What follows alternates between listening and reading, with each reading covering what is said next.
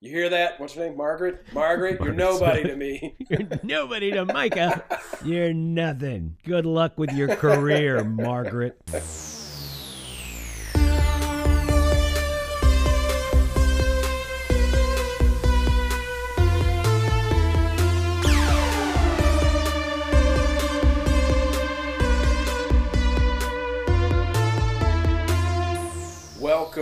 Welcome, welcome, to what's been called the best show on this show. Slasher, I hardly know her. This week we are talking about 1988's The Blob, and we have a very, very special guest joining us today. He's not only one of the tallest men on earth, but also one of the most handsome. Ladies and gentlemen, put your hands together for Alex. Oh, what a wonderful, wonderful intro that I, if you notice, added applause for. I, I, I- was unexpected. I didn't even know we had those tricks up our sleeve. it actually came with this soundboard that I downloaded, so I decided I'd keep it, and therefore I could give myself applause because I knew you were going to be introing me this week. Thank you so much for that amazing intro. This pick uh, this week, 1990 or 1988 to the Blob, your pick, and it was one that surprised me. I didn't. It wasn't on my radar of things I thought you would pick, and I was very glad you did. When I looked at it, and you know, small California town, I read up on it. Small California town, 1988. Right there, I, I pictured uh, oh, Close Encounters and uh, Poltergeist, and I immediately was in, and it did not disappoint. I gotta say. I was, you know, I mean, I, I picked it because I had seen, I think last week on the show we talked about how I was at my grandmother's house in Louisville, Kentucky, and it was on the TV.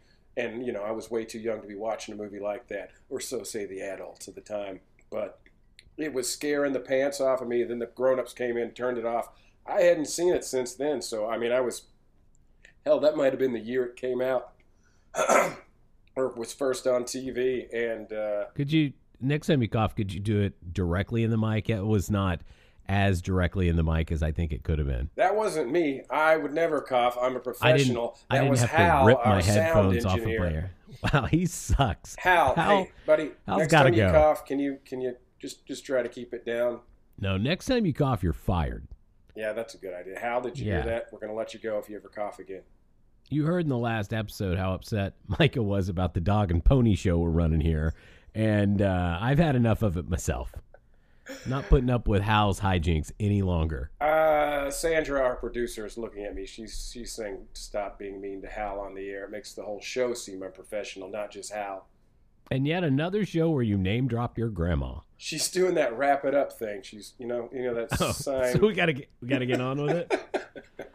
All right. Sorry, Let's set Sandra. this scene. Let's talk about 1988's The Blob. But Are you before we set do the that, scene? Are you gonna set the scene by telling us what else was going on in 1988? Is that what you're gonna do? uh, you you called it. I'm gonna set up the scene. What else happened in 1988? Because I know I'm people. gonna say George Bush was president. Am I right? I mean, yeah, I think he was, wasn't he? I, I feel like he was, but I have no idea. I'm gonna say yeah. I think I'm gonna say it was Georgie boy. Uh, let's see. It went George Senior, Bill Clinton, George Junior, Junior, Barack, and et cetera, et cetera. What year was George Jr. president? Junior, ooh, Junior. George Jr. George Junior. Uh, oh, oh, you mean the president of the uh, the Shriners Club down the street? Uh, That was a good year. I thought we were talking about U.S. presidents. Those cars got even smaller. I don't remember what years was he. The was did he fezzes got bigger. 92? I don't know. I- All right. So you're gonna before we talk about the movie, you're gonna tell us what happened in 1988. Yes, folks. What else was happening in the year 1988 when The Blob came out? Well, a new drug called crack appeared. Oh, Oh, yeah, the world was worried about that one. Uh, movie ticket. The average cost of a movie ticket, $3.50. good lord! How do movies make money? How do they even make money? Popcorn, that's how. Yeah, Uh, it, it was probably still twenty dollars back then. the U.S. Space Shuttle program resumed after two and a half years uh, after the Challenger disaster. Wow. Okay. We had the Winter Olympic Games. They were held in Calgary, Alberta, Canada. And Big news that year. That was the year my kid brother was born. He was born in a snowstorm. We could not get out of the driveway. We were stuck, so we had to call in stuck.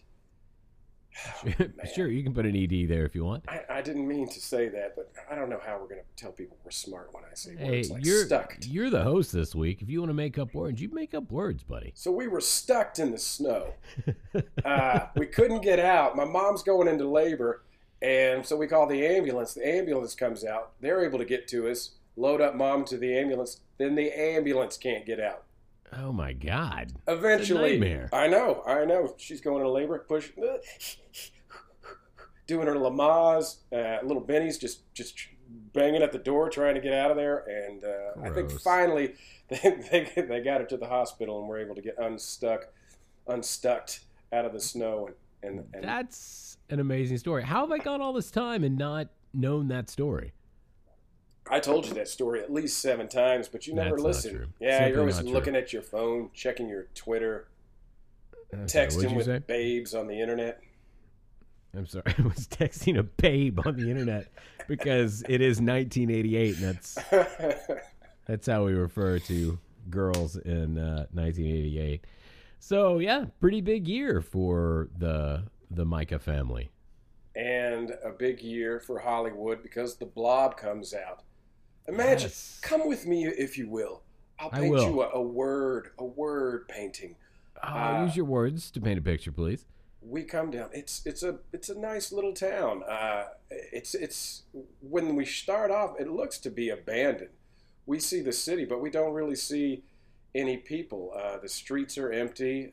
Maybe there's some paper blowing by. We see like general stores and diners and churches, and uh, it's all shot really well. I'll add. And uh, where is everybody? Has the rapture occurred? Is everyone already dead from the blob? No. We move in and we find out the whole town is at a football game. At the football game, like a small town would be. They're cheering. There's cheerleaders. One of them is the lovely Shawnee Smith. Uh, another uh, couple of quarterbacks or football players, rather. I don't know who they were, but they're supposed to be a couple of hunks, a couple of hot, hot hunks of, of football action with their sinewy haunches. Right. And- the eight, the 80s male equivalent of babes. Yeah, yeah. I mean, the whole thing looked great. Anyway, so yeah, but we're there. We see the city. The football game's going on. We've got uh, ooh, uh, the cheerleader and the, one of the guys on the football team. I think they're flirting. Is he going to ask her out? But that's it. We've got this idyllic town and uh, a football game, and it's shot beautifully. It reminded me a lot of like these these old movies from the '80s, like Goonies. Uh, you know, it might as well have been directed by Richard Donner. And uh, yeah, it was beautiful. It was shot nice. The editing was nice. Yeah, it was. Uh, I mean, like I said, it kind of gave me that feel that I got with you know Poltergeist and and all those. I mean, I know when people think about that, they just think about the horror equivalent, but of course, you know, like I'm talking about the feel, and like you said with the Goonies, I'm talking about that. You know, the music as you go in, the small town feel, the the neighborhoods. I mean, like I I definitely felt that in this movie and I was excited because I as soon as like you did this I started thinking about it because I had no interest in seeing the blob yeah I mean if I had I would have at this point I mean it's been around a bit uh and then sure enough I mean it, it, it gave it did not disappoint in that nostalgia the way movies were handled in that time and it was good I mean like I it opened up and made me you know it made me excited We're in this small town, and Alex is very excited about small towns. They really get his motor running. But this isn't just a movie about a small town. It's not an hour and a half of a football game. It starts off quiet, things are friendly, but then something happens. A meteor from space, an asteroid, what are they called? I'm not a scientist, Alex. A giant fireball comes down from space, and a hobo sees it. And it hits the ground, there's an explosion, and then all hell breaks loose. Yeah, it's. Uh, I mean, and, and we learn at some point uh, it's not a meteor. The government did this. Oh, that's right. Damn, dude. Oh, by the way, there will be spoilers on this podcast. now that we've spoiled, uh, you know, one of the major plot points, which I think may have been totally unnecessary. That the government was involved? Yeah, I'm, I'm totally Well, you needed. I'm satisfied with a space ball and a space blob and no explanation.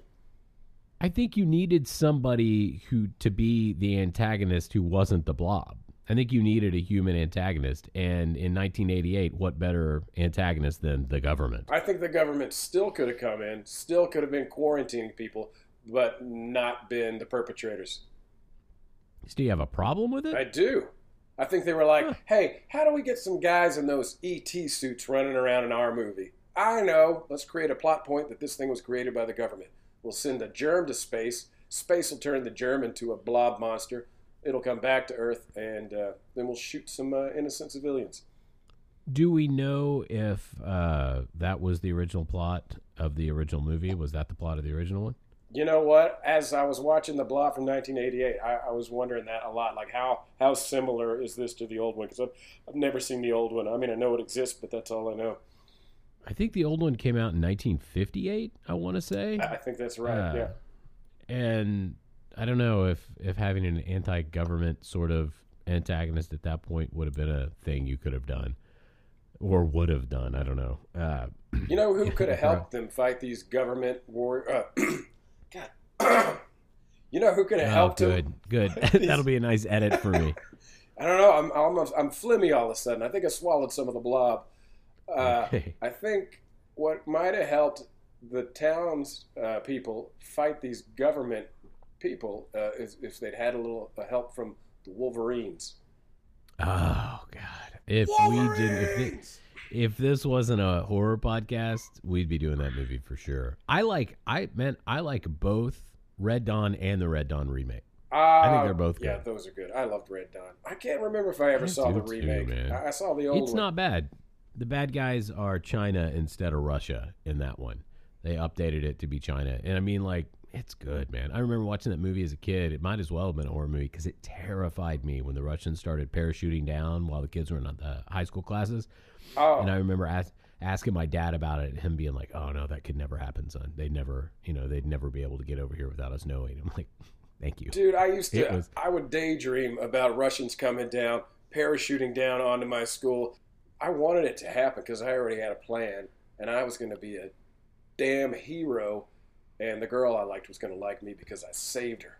I mean, I, I oh. had this whole thing played out in my imagination. What a daydream! Me grabbing her, carrying her down mm. through the hallways with the lockers, guns going What off, and I saved the day. daydream. What a daydream. Very well done, young Micah. Yeah, and I had done a lot of That's research and the- practice, and the way I, I knew how to save us was one, I had seen Red Dawn, but also I studied a little hero of mine named MacGyver. Oh, heck yeah. I was wearing MacGyver socks earlier. So this is a movie. I mean, I'd only seen a portion of it, but The Blob, yeah, it, it gave me so much nostalgia for the '80s because it reminded me. The Blob reminded me of Alien. It reminded me of Close Encounters, like you said. It reminded me of Goonies. It reminded me of so many movies. The way it was shot, the music, the acting, and man, they did a hell of a job. Like the lighting was terrific. Uh, the editing was great. It, it looked fantastic, especially the first half of the movie. Um, I feel like the pace kind of picked up, like they were, oh God, we're running out of money. We got to wrap this up. But like the first half hour of that movie looked perfect. I love the lighting in the forest. Uh, I thought the acting was terrific, and it was cool to see old Kevin Dillon and Shawnee, and then what's his name? Is it Bill Moseley? He shows up in a Uh, ton of horror movies, but he had a, a role as one of the government soldiers. Bill Moseley. I'm not uh, I'm not familiar with him, but of course you would be. Bill Moseley has been in a ton of horror movies, uh, and he was also in. I think uh, Rob Zombie likes to use Bill Moseley. It says here he played soldier number two. Oh, he was the guy in the sewer. He was the guy in the sewer. Um, you don't you don't have to second guess me. Uh, I believe you. Yeah, I really enjoyed the music. The opening scene had that. Uh, it was that eerie '80s music, sounded like Tales from the Darkside. Uh, I looked up the guy who had done the music for this. He, I mean, he's done the music for a thousand things, but not a ton of like well-known stuff where you'd say, "Oh yeah, I get it." But he did do a uh, an episode of Eerie, Indiana. Do you remember that show? Eerie. Loved I don't know that one. I don't know Eerie, that. Indiana. oh, when did it I come on? I loved that show. It was good.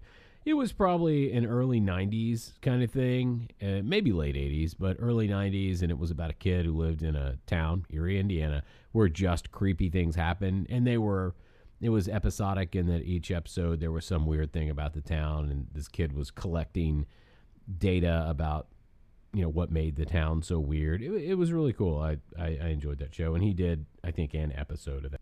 So this movie, though, uh, one of the things that uh, I, I guess I took away from this is I really thought this was probably going to look bad, not because I thought it was low budget or anything, but you know the Blob can't look that great in 1988, and I have to say, sure, there are, there are some scenes where it's like a little cringy, uh, maybe stop motion. I don't know. I, I, I don't know what your take is on it, how they did it. But some of those scenes, I mean, the blob looked pretty good. I mean, I think the special effects, certainly the deaths, uh, you know, the faces getting melted off and stuff like that, that stuff looked great. There were some really creepy deaths. It felt like you know, kind of more of a, a, a sci-fi adventure movie. But then when they did a death, Yeah. they didn't hold back. It was it was this was definitely a horror movie.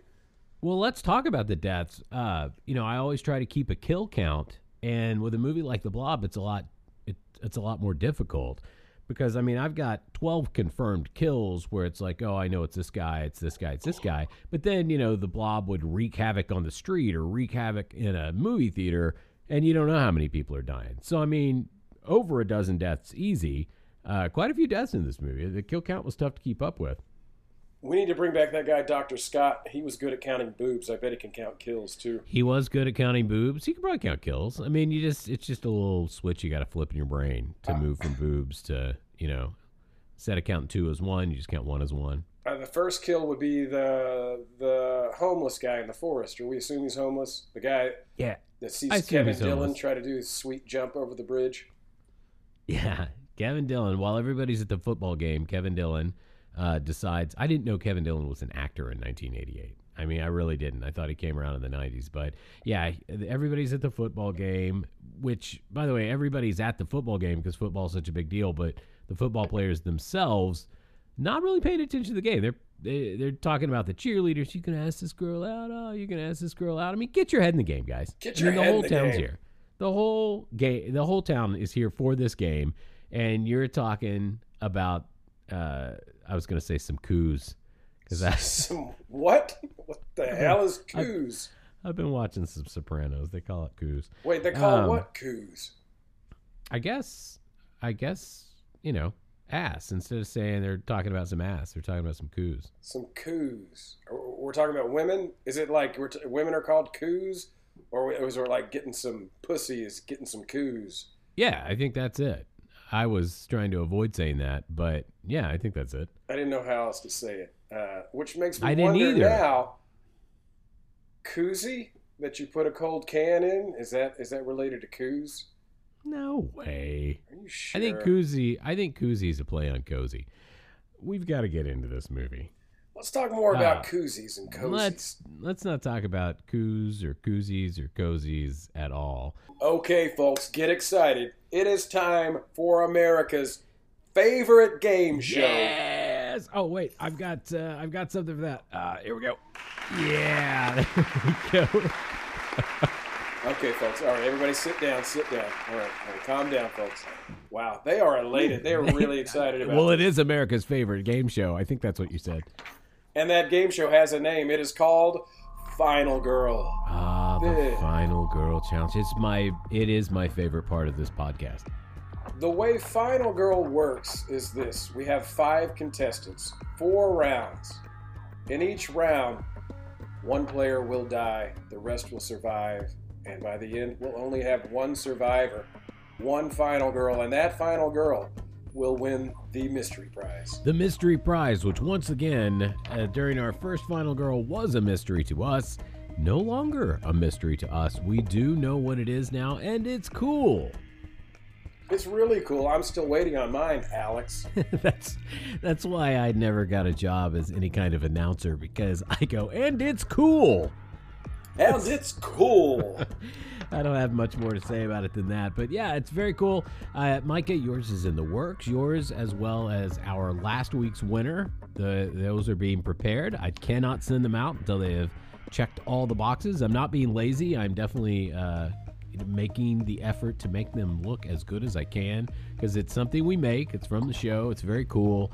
I love mine. Uh, you know, I mean, that's cool that my wife loves getting- hers. Uh, our our guest last week, Scott, man, he really dug his.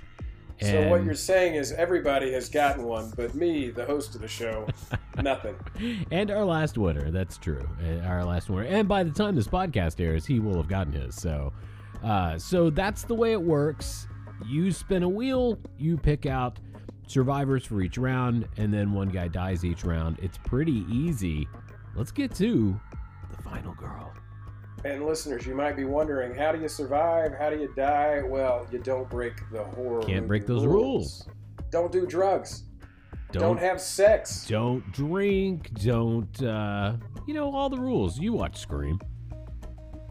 Let's find out who this week's contestants are. This week we have Horace Gallo, Edward White, Elvira Valentina, Oh. Pete Zaboy, Welcome to the game, Pete. and Chad Michaels. Chad Michaels. I like how some of the names go a little, they skew a bit interesting and unique, and then some go very, this is my name. Round one, let's spin that wheel. Let's find out what happens Here to we these go. poor Hope you oiled it this week. Hurry, hurry, hurry, hurry, hurry, hurry. It's the only recurring joke we have. Let me pull out the name. Okay. Horace Gallo. Good for you, Horace. Horace, Big Joe Brown offered to go downtown. You said, eat a dick and fuck off, you prick. You survived. well done, man. Joe Brown's probably no good anyway. Edward White. Professor Stoke offered you three lines of coke. But you said elbow patches and drugs are a joke. You survived. I wrote that one because, you know, he's a professor. Elbow patches. These are great. I like these. Uh, I and I love that. that. they rhyme. I love that we've embraced our Dr. Seuss. uh, you did this. that. I accidentally rhymed one time and now we're stuck. All right. uh, Elvira Valentina All right, I'm glad she survived. with weed in the air and a sexy stare. Danny said, Let's go. But you said, No, no, no. you survived. Good for you, Elvira. That's awesome. I'm glad you made it. Pizza Boy. Did you get that? Their name is Pete. Oh, I did not Boy. get that. Very nice. Cool, cool, cool. Very clever. I think this was probably the same people who uh, gave us, uh, uh, what was it? Somebody Balsania Uh. Harry, Harry Balsania. Harry Balsania, yeah. Okay. So, Pizza Boy, you agree to a threesome, but at the last second, you leave them. that doesn't. Does that? I think you wrote that one. I'm not sure how, how I feel about that rhyme. But can we say? Can we say you leave some? You agree to a threesome, but at the last second, you, you leave leaves them. You, survived. survived. and finally, Chad Michaels. Let's find out what happens to Chad. Chad. Chad, you never smoked weed. You don't even drink, but you give it a try to see what you think. It's not so bad. Why'd you wait so long? But now you're dead, beaten to death with a three foot bong. Chad Michaels, I'm sorry, you are dead. Oh man, that is a rough way to go, Chad. Beaten to death with a three foot bong, and you had held it together for so long. That's uh, that's wasn't supposed to rhyme, but it did. All right, so we are down to what does that make? We have four survivors going into the next round, right? Chad is dead. We have four left. All right, let's get back into the movie. Okay, fine, whatever. Back to the movie. Kevin Dillon does do that amazing, tries to do this amazing jump of a, a bridge that I'm not sure what it was bridging because there was no road really. It was just kind of in the woods. But it's a it's a bridge that in the in the middle there's there's nothing. It's it's fallen down and he's going to try to jump his motorcycle across it, but he has some issues and he doesn't make it. And that's when we see the homeless guy who's watching him and uh, yeah, he's our first death. He uh, he finds the blob once the meteor hits. He's like you know crushing his cans with a with a pan uh, taped to his foot like a frying pan. That's what he uses to crush cans. I thought that was ingenious. And that's when he sees the asteroid come down and goes over and checks it out and gets a stick and pulls out the blob, which immediately sucks itself around his hand. And that is that's our first look at the blob. And when you were looking at the blob, like not as a huge thing, as a small thing that would be on your hand or whatever, it looked really good. I mean, it, it was a good effect.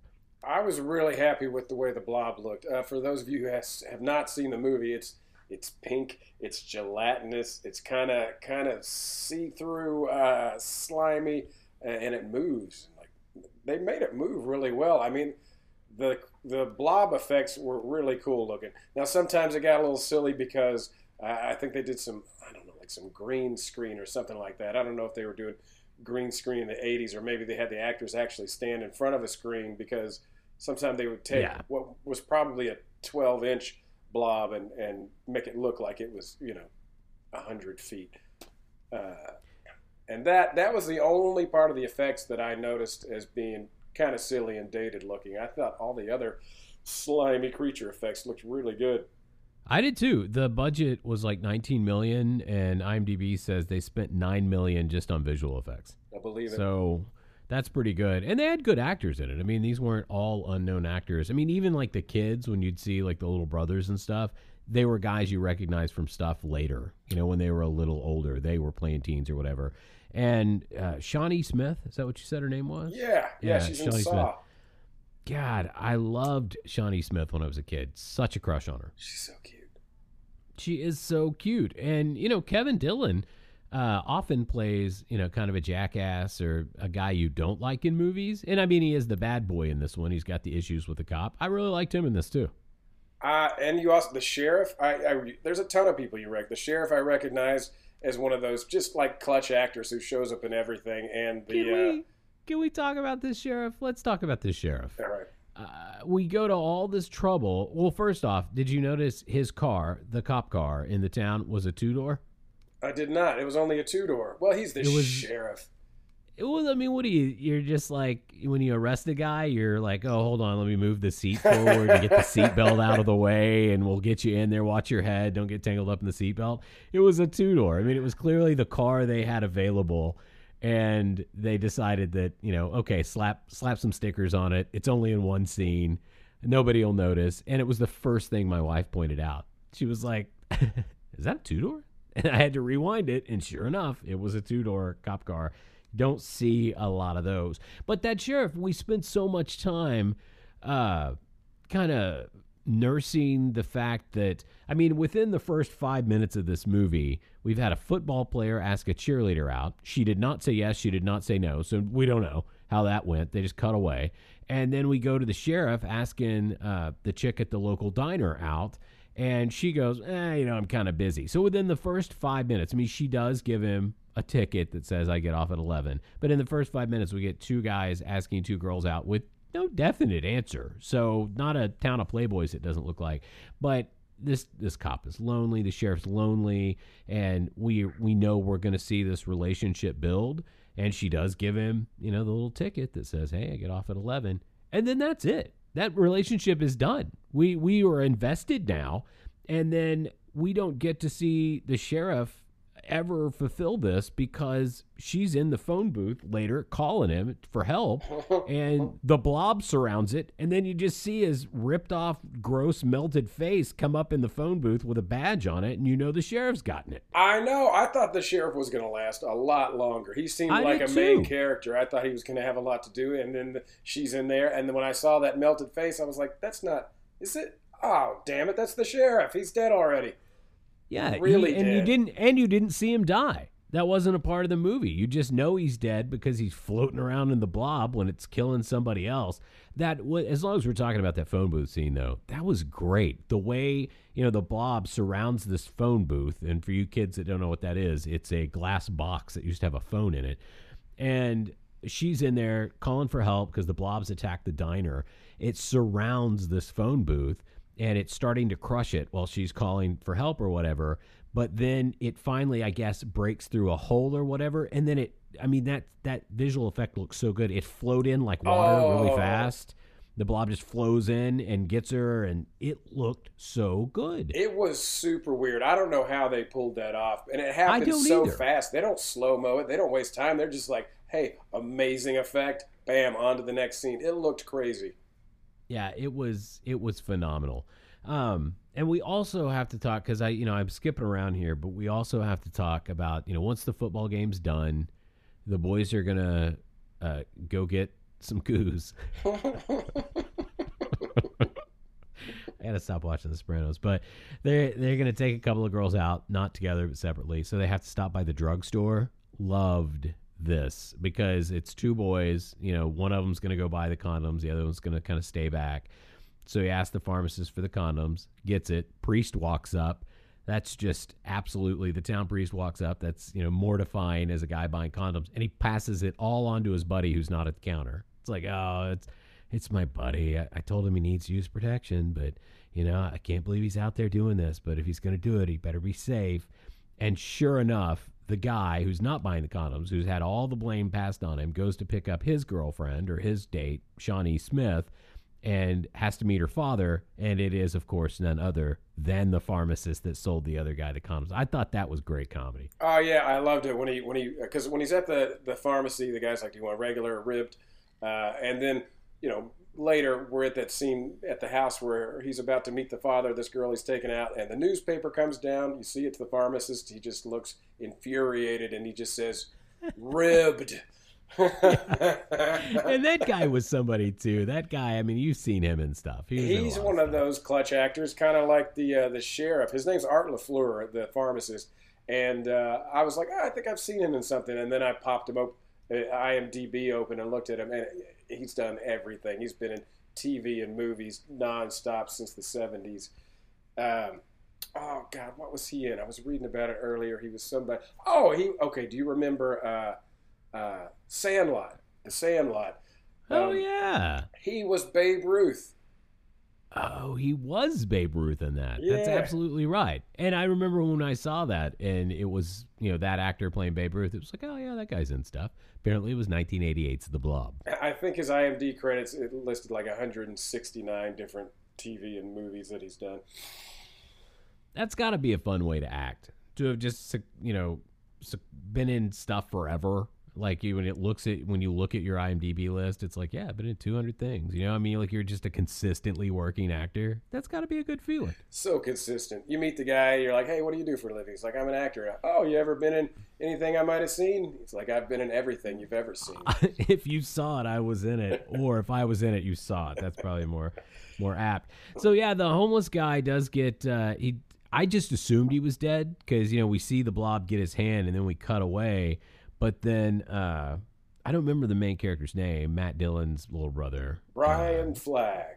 Brian. So Brian is going back to the woods where his uh, his his, his uh, motorcycle is broken down. He's going to fix it, and the the old man comes out of nowhere screaming and uh, takes a hatchet and I think it's a hatchet starts chopping his own hand off in front of Kevin Dillon, Brian. And there was so much wrong with that. First off, he walked a long way to chop his hand off. I mean, a blob gets you and you have a hatchet, you do it right there. You don't grab the hatchet and then run. I'm just assuming this is how I'm in this situation. This is how I'm reacting. I chop the hand off if that is my goal right then. I don't run through the woods, find a guy, and then chop my hand off in the air. He doesn't put it on anything. So he doesn't actually get the hand off. Uh, and then they run into the street and are, well, actually, the old man is hit by, uh, what is his name? Paul? Is that right? Paul. Yeah. Paul. Paul and then Shawnee Smith, I don't know her name Meg. uh, Meg. Uh, they're on their date, and he hits him with the car. Didn't kill him or anything, but they get out, and that's how the three get together. The three kids. They got to take this old man to the hospital, and God, let's talk about the hospital, man. That nurse is a colossal bitch, and then scenes later, that doctor is a huge asshole. So I guess in the late 80s, like people in the medical profession were just dicks. Yeah, I mean, uh, let's see here. They run in uh, to the doctor's office. Uh, Paul does. He's like, "We got a man dying. He's dying right now." The doc's like, "Hey, kid, I'm kind of busy. Can't you see I'm I'm meeting with somebody?" yeah, yeah. I mean, she's just like, I mean that the doctor is like that. I, have got a patient here, and then the nurse is the same way. She like they walk in with this man who's obviously dying, and uh, she's got to do some paperwork first or whatever. Played by I can't think of her name. It's a very normal name like Meg Smith or something. I could look it up. She's a you would absolutely. She was so young you probably didn't recognize her. She was so young in 1988, but she's a comedian that has been like uh, she was a very successful stand-up comedian. Margaret Smith is her name, and you've seen her do stand-up. I assure you, you've seen her do stand-up. All right, if you say so. But I'm going to stick with my story that I don't recognize her, her name, and she's nobody to me. Come on, give me something. Baby. You hear that? What's your name? Margaret? Margaret, you're nobody to me. you're nobody to Micah. I'm just kidding, Margaret. Uh, as, as, far as Slasher I hardly know is concerned, you're nothing. you're nothing. Good luck with your career, Margaret. So we're in the doctor's office. They finally get the doctor to go in and have a look see, and they pull back the blanket off of this hobo, and that's when we see oh, oh and it looks good. Half of him's gone. It's all just melted and nasty, and uh, yeah, he's not himself anymore. Yeah, that looked good, and we now know the blob. I guess devoured you. I mean, what's a good word? He's not eating you; he's like melting you. It does of. burn. Yeah, I think if it gets on you, it, it burns you, kind of like that spit from the aliens in uh, old Ridley Scott's Alien. Is the blob sentient? Does it know what it's doing? It seems to know what it's doing. It seems to go after prey. Uh, like I mean, it goes towards humans so that it can devour them. And I guess devouring humans makes it grow larger. Yeah, devour. I think devouring anything does. I mean, I, I kind of got. I mean, because it kept getting bigger and bigger, and it seemed to be based on the destruction it was doing or something. Because then when they try to blow it up later, it seems to get bigger too. I know the more I eat, the larger I become. So I, I guess we can only assume that the blob is like me. Yeah, and uh, you know that does stand to reason. Every time somebody's trying to blow me up, I just get fatter. oh yeah, was that a thing? When you does fire, do bombs make it get bigger? Because we would shoot it or throw some explosives at it, and it seemed just to make it bigger and bigger. Fire makes it bigger. Eating humans makes it bigger. But there is something that makes it a little bit smaller. It has we, one weakness that we know of and we find that out in the uh, the diner scene. Ooh, ooh! Should we wait and reveal what it is that can actually hurt the blob until after this commercial break? Are you saying we should take a commercial break? Cliffhanger. Oh, I think this is a good idea. All right. Uh, well then, we'll take a commercial break because Mike is the host and he demands it. We will have more Slasher, I Hardly Know Her, and find out what is the one weakness of the blob when we return. Oh crap, I don't even know how to fix a flat tire. I'm gonna be late to my sister's wedding. Howdy, pretty lady. You look like you could use a hand. I got two hands for a pretty lady like you. Um, no, that's okay. My boyfriend's a cop and he's on the way. Ah, oh, horse feathers. I'm gonna take care of you way before he gets here. No, please. He just came out of nowhere, changed my tire, and didn't even charge me. I thought he was gonna molest me for sure. Creepy Samaritan Automotive Service. Shit, my engine's totally overheated. What the hell am I gonna do? I've been watching you. Saw you back at the service station. Thought you might need someone to take a peek under your hood. I seriously thought he was going to eat my face off my head. But half an hour later, I was driving down the road like nothing happened. Creepy Samaritan Automotive Service. Oh, not again. Looks like you're having some trouble getting your engine revving, sweetheart. What? Please, I don't want any trouble. Oh, you got trouble. What are you going to do? Oh, I'm gonna jump you. No! And then he just gave me a jump and started following me to the store to get a new battery. I really thought he was going to skin me and eat my butt cheeks. Creepy Samaritan Automotive Service. I know what you need. I'm gonna give it to you.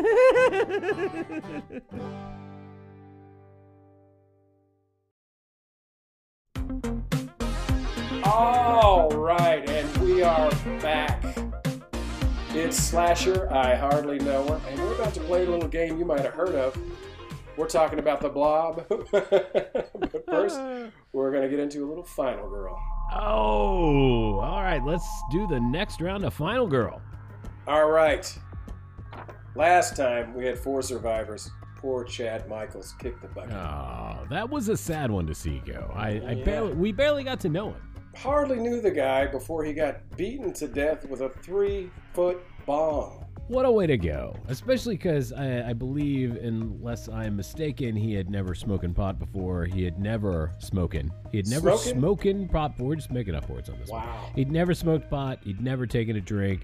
He decides he'd give it a try, and then boom, beat him with a bomb. Dead. Dead guy. All right. Round two. Let's Dead- see what dead happens. guy. Well, that's what there are. There are two categories in this game. There are final girl and there are dead guys. Um, no, dead girls. I'm sorry. I don't know. They're all final girls. Or they're all girls. They're all final girls to us. Okay, let me spin that wheel. Uh, I am going to load uh, a sound effect on here of a uh, of a wheel that spins well, and just just do that over your your squeaking because that wheel is pitiful at this point. All right. First one, we're starting. Don't make fun of my wheel, by the way. I'm, I'm sorry. I have Hey, wheel. To did be you honest, I provide have a wheel? Because I made one by hand. Right? No, you have a guy. Uh, I remember Oh, that's right. specifically. You have a guy. You provide the chicken wire. He makes the wheel. Well, I do help. Yeah, I do help. some That's good. That's good. I'm, I know wheel guys appreciate that help. Who's up first? It's Pizza Boy. All right, he made it. One part whiskey, one part rum, two parts vodka seems a little dumb. You didn't drink the party punch. Pizza Boy, you survived. Oh wait, I've got. Yay, Pizza Good Boy! for you, Pizza Boy. We have a soundboard now. All right, who's up next? Also, Alex, don't assume just because they're the last name that they're going to be who dies. You never know. This it can Oh, you gonna do- Everybody do can die. Nobody can survive. You never know. Well, that'll that'll be good for the remaining three people who know they survive after they hear the guy die. Elvira Valentina. Oh. Yay! I want her to win. I'm sorry, guys. I'm sorry, everybody else. I love I love the Elvira reference. Playing favorites. Wow. Yeah, I. I have obviously I have no hand in this. Elvira, magic brownies or plain? You picked the latter. You realize that even in college, good choices do matter. You survived. Yay, Good for you, Elvira. Elvira. You made it. Alrighty, who's next? I don't know. I Here's was that the wheel in the background, or do you have a whiny dog? It's a small Chiweenie whining in the Ah. background. Of Um, course it is. Is that what you've been spinning all this time? I've been spinning a small dog, yes. a Chiweenie? Is that a thing? it's a Chihuahua mixed with a Dachshund. Oh, okay. I don't recommend anyone, anyone, anywhere ever get a Chiweenie. Uh, It's a it's a Chihuahua mixed with a game show wheel. it's not like having a dog at all. It's like having some diseased rat living in your house. Aww. And your dog's name is? Uh, her name is Chiweenie. Oh. How apt.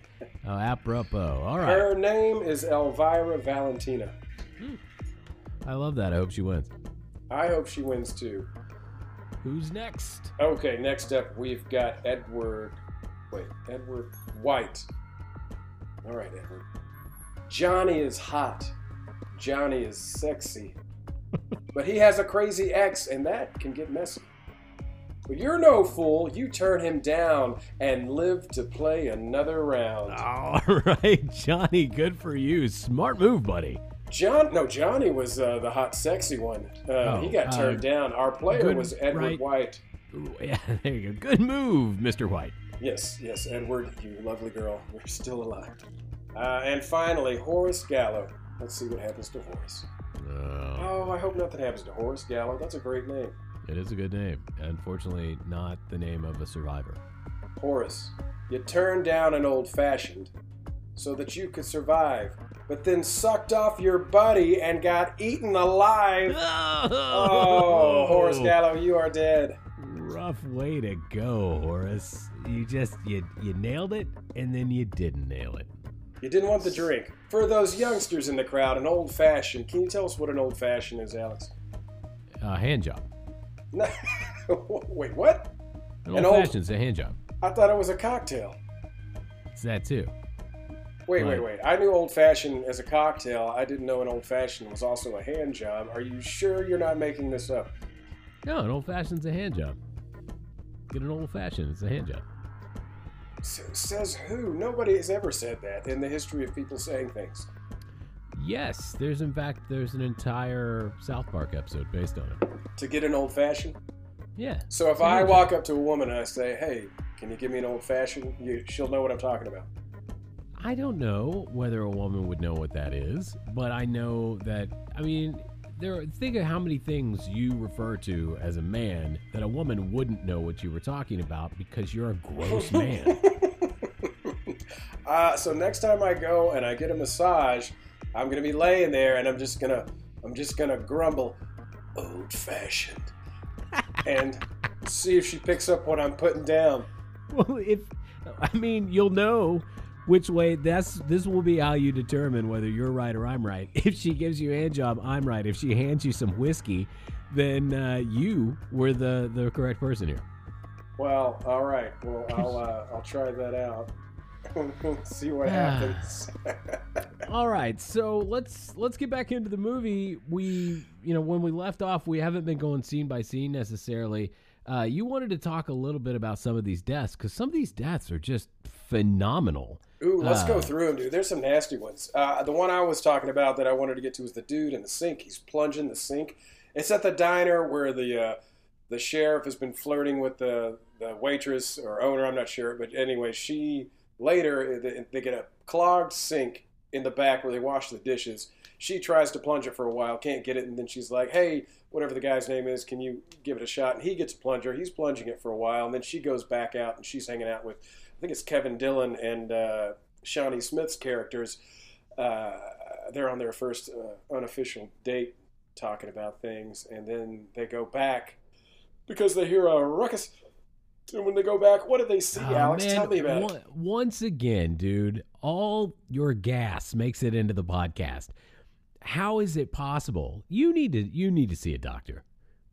I just, I, you know, I've always been a really regular, gaseous dude. Uh, it's just a factory of, of, it's a symphony of sounds and experiences coming out of my body. You'll be like, doctor. Uh, every time I do a podcast, I start burping and heaving out of my mouth into the mic, and he'll say, "Well, you're not doing it now." And then you can whip on your phone and say, "Welcome back to Slow and then you can get treated. And I'm a double threat this time. I've got some phlegm from some allergies, and, and I've got This some is- some belching. Uh, you know, so gas and phlegm. Uh, yeah. So any other podcasts out there who are looking for somebody to come in and host, just go ahead, uh, give me a call. Let me know. I'm, I'm available. So what they see when they walk in the kitchen is this guy being pulled down a tiny little drain. It's a sink kitchen, you know. I mean, you know what a kitchen drain looks like, right? I mean, a sink drain. He's being pulled through it by the blob. All of him. It's pretty impressive. It's good stuff. First, his head is in there. His whole body's still out of there, but it has somehow just slurped his head in, which was bigger than the drain, and then it just it yanks his entire body down the hole. It's amazing. And and I don't want to take away from uh Romeo is not his real name, but he's one of the football players. He's the one that was buying the condom that passed everything off on Paul, saying it was actually Paul that needed the condoms.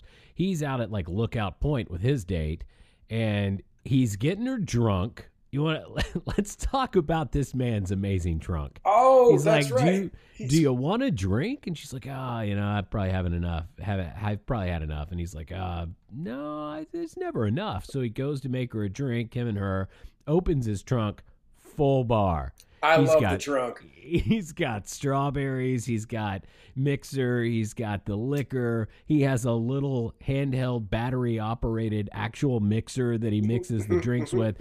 And really, I think my favorite part a box full of class rings uh, that he gives to the girls. You know, I want you to have my class ring. It's just a box full of cheap uh, class rings. And What- don't forget the Binaca.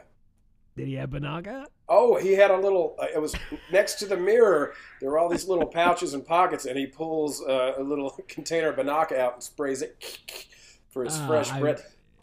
I would idolize this guy in high school. He he's definitely got it down. He's got his moves down. When he returns to the car though to give her his drink, ah, she's passed out.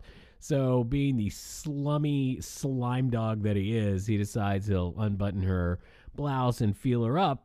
But when he goes to grab that boob, the blob. The Blob. Uh, The by the way, the girl who uh, he's grabbing is Erika. I'm not sure how to pronounce her last name. Eleniak? Eleniak? Anyway, Okay. she was in a movie called Chasers, I believe. Dennis Hopper was in it, and it was one of the first movies I saw that had boobs in it. And let me tell you, Erika, thank you for all the uh, the, the complete releases um, where I struggled with my body and achieved complete release over and over again to that scene in Chasers her. Please quit saying complete release. I struggled. Please. I struggled with myself, and after struggling with myself for some time, I achieved complete release. Please, no. I, I wanted you to say it less. I, I wanted you to say complete release less. As one, I've never heard it explained that way. Oh. And two, I never want to hear it again. well, I didn't want to be crass, so I was trying to use you know more sophisticated language. My wife, I think my wife said that she was possibly a Playboy Playmate. I believe that's a thing. I, that, I think it is. Yeah, I think she probably was. I hope she was. I'm gonna Google The- it later, and I'm gonna is- struggle and, and then achieve complete release.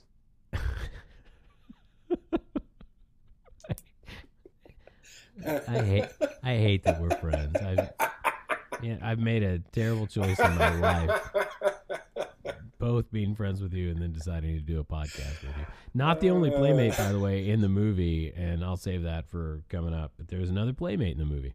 Oh, If indeed this one is a playmate, I have no idea. Uh, so yeah, wait, wait. Before you go on, can we talk about Binaca? This spray that uh, Sure. our, our our Don Juan sprays. the.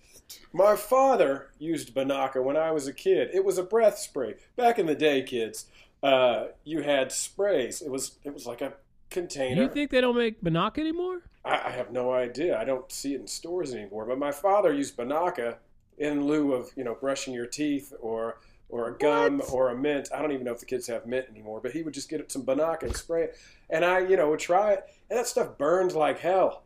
It, it wasn't just fresh and clean. It, it was I don't know if there were chemicals in there, but it, it was it was it got a little burn. Oh yeah, it. it definitely burns you, and you can buy it at Walmart for four ninety five. I just looked it up. So that's a that's a few of the deaths. Uh, there we talked about the phone booth, the waitress in the phone booth, which was a great one, and that at that point we are up to six deaths, six deaths. So.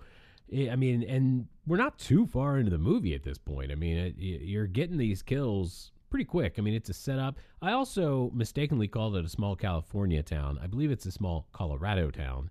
Uh, it's a ski resort town, and they haven't had good snow in a while, and that's why the town looks so desolate. Is you know people just aren't there. It is like late summer, you know, or or fall. They're wearing jackets. It's not supposed to snow yet.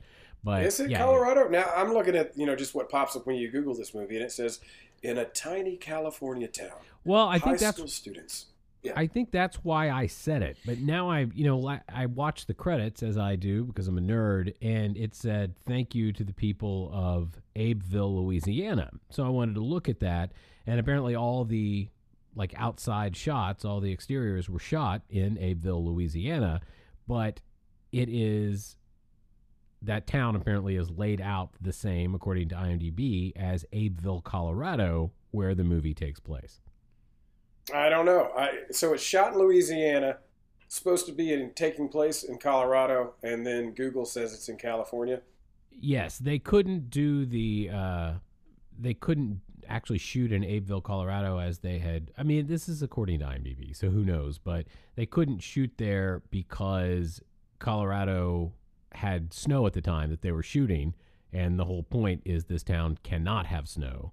Like uh, uh that's kind of the point because that's what we were getting to before the break. Is the one weakness of the blob we discover when it has trapped uh, our two lead characters in a walk-in freezer in that diner tries to get under the door but immediately retreats we don't know that it's because of the cold but that is why it is the only thing that's going to hurt this thing is the cold unfortunately they're in a town that hadn't had a good snow in two years Ooh, that's dangerous. Yeah. I mean, I Mhm. saw that. They went to the freezer. It made sense immediately. Like, ooh, the cold. That's what's going to stop it. yeah absolutely Nothing can kill the blob except the cold and some fresh container of Binaca. Yeah, absolutely. So the the the guy who's killed at the you know the old man gets killed at the hospital, and then Paul, who is on that first date with uh, what's her face, what is her face? Shawnee Smith. um, what is her what, Meg what is her face? Her character's Uh, name's Meg. Shawnee Smith is what I was looking for. Um, but yeah, Meg Penny. They're on their first date, but of course they're spending it at a hospital. Well, he goes in, he finds, you know, that the blob is there. He tries to call the police, and the blob immediately swallows him, and that is a great death. Ooh, It- Shawnee walks in on him and he's screaming, but he's all under the blob and it's just ripping his face apart. He's getting just melted by this thing. Yeah, it was a great look. And uh, Kevin Dillon's already left at that point. He left with, uh, you know, and Paul's like, Where are you going? And Kevin Dillon's like, uh, If you need me, you know where I am. You know where to find me, he says, which I think is funny because when they found him last time, he was running out of the woods with an old homeless man.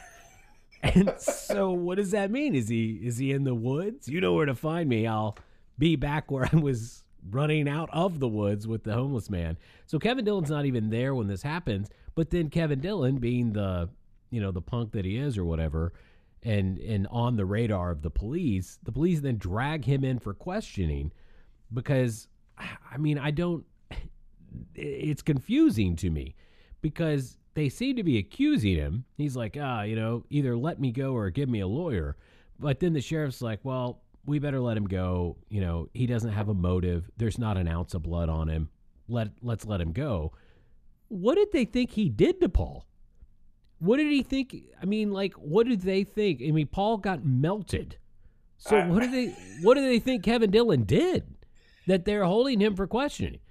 You never know with those street kids. I mean, Kevin Dillon's character, Brian Flagg, is he's that uh, staple cool kid. He's got the, the black leather jacket on. He rides a motorcycle.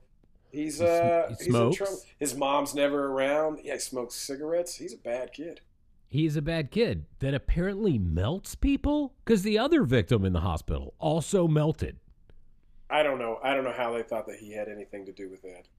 Yeah, I think at this point they'd be like, "Well, we know, we know this guy didn't do it. We just don't know what happened." But instead, Damn, like, these well- trailer park kids always running around with their skin dissolving blobs. yeah, exactly. He doesn't have a motive to have melted a man to death. Yeah, it was a it was a bothersome line to me, but that is that's when we get the diner scene where George gets it in the uh, the sink. George is the dishwasher. Uh, we learn that uh, cold, not good for the blob. We go to the phone booth scene. That's when the government comes in. Uh, Kevin Dillon's out trying to get his bike again in the woods. So I guess he was right. Paul could have found him in the woods. He's always in Uh, the woods working on that bicycle with the ratchets that he borrowed. It's not a bicycle. He'd never make that jump on a bicycle. Whatever, motorcycle. Mm, Yeah, motorcycle. Uh, Tomato, And- tomato.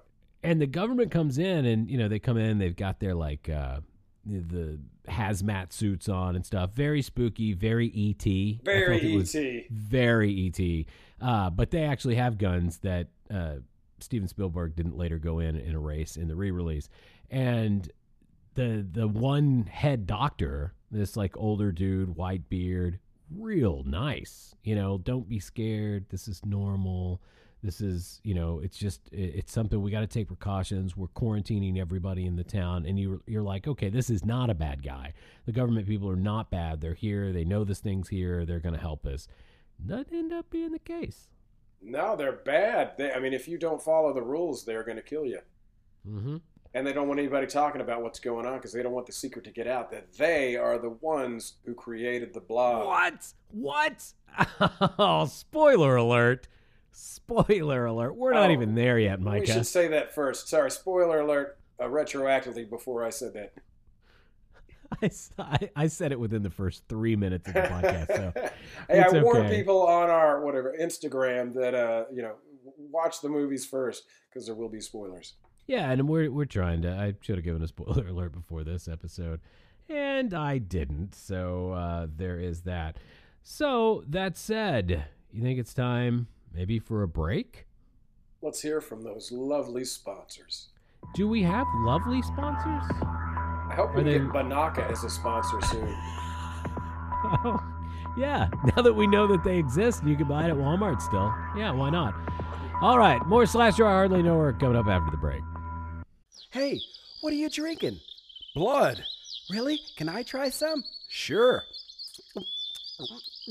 Oh, gross! It tastes like real blood. That's because it is, you silly idiot. Blood drink made of blood. Blood drink made of real blood. Try Blood Drink today. Now available in a can. In a can! Blood drink. And we are back. Welcome back to Slasher I Hardly Know Her. This week we are talking about 1988's of The Blob, starring Shawnee Smith and Kevin Dillon. I've got my very special guest, Alex, here with me. And before That's we me. get back into The Blob, Alex, we're going to do a little, uh, little horror news. What's going on in the world of scariness? Scary story. There you go. Ooh, scary. All right. So, uh, The Lost Boys. That's uh, a favorite for so many people. And if you are a big Lost Boys fan, there you probably know there was going to be a CW show that came out. It was going to be a television series. Well, that didn't happen, but it is now coming back. Warner Brothers has picked it up. They're going to do, I guess, a new Lost Boys. I think it's going to be a reboot or a reimagine.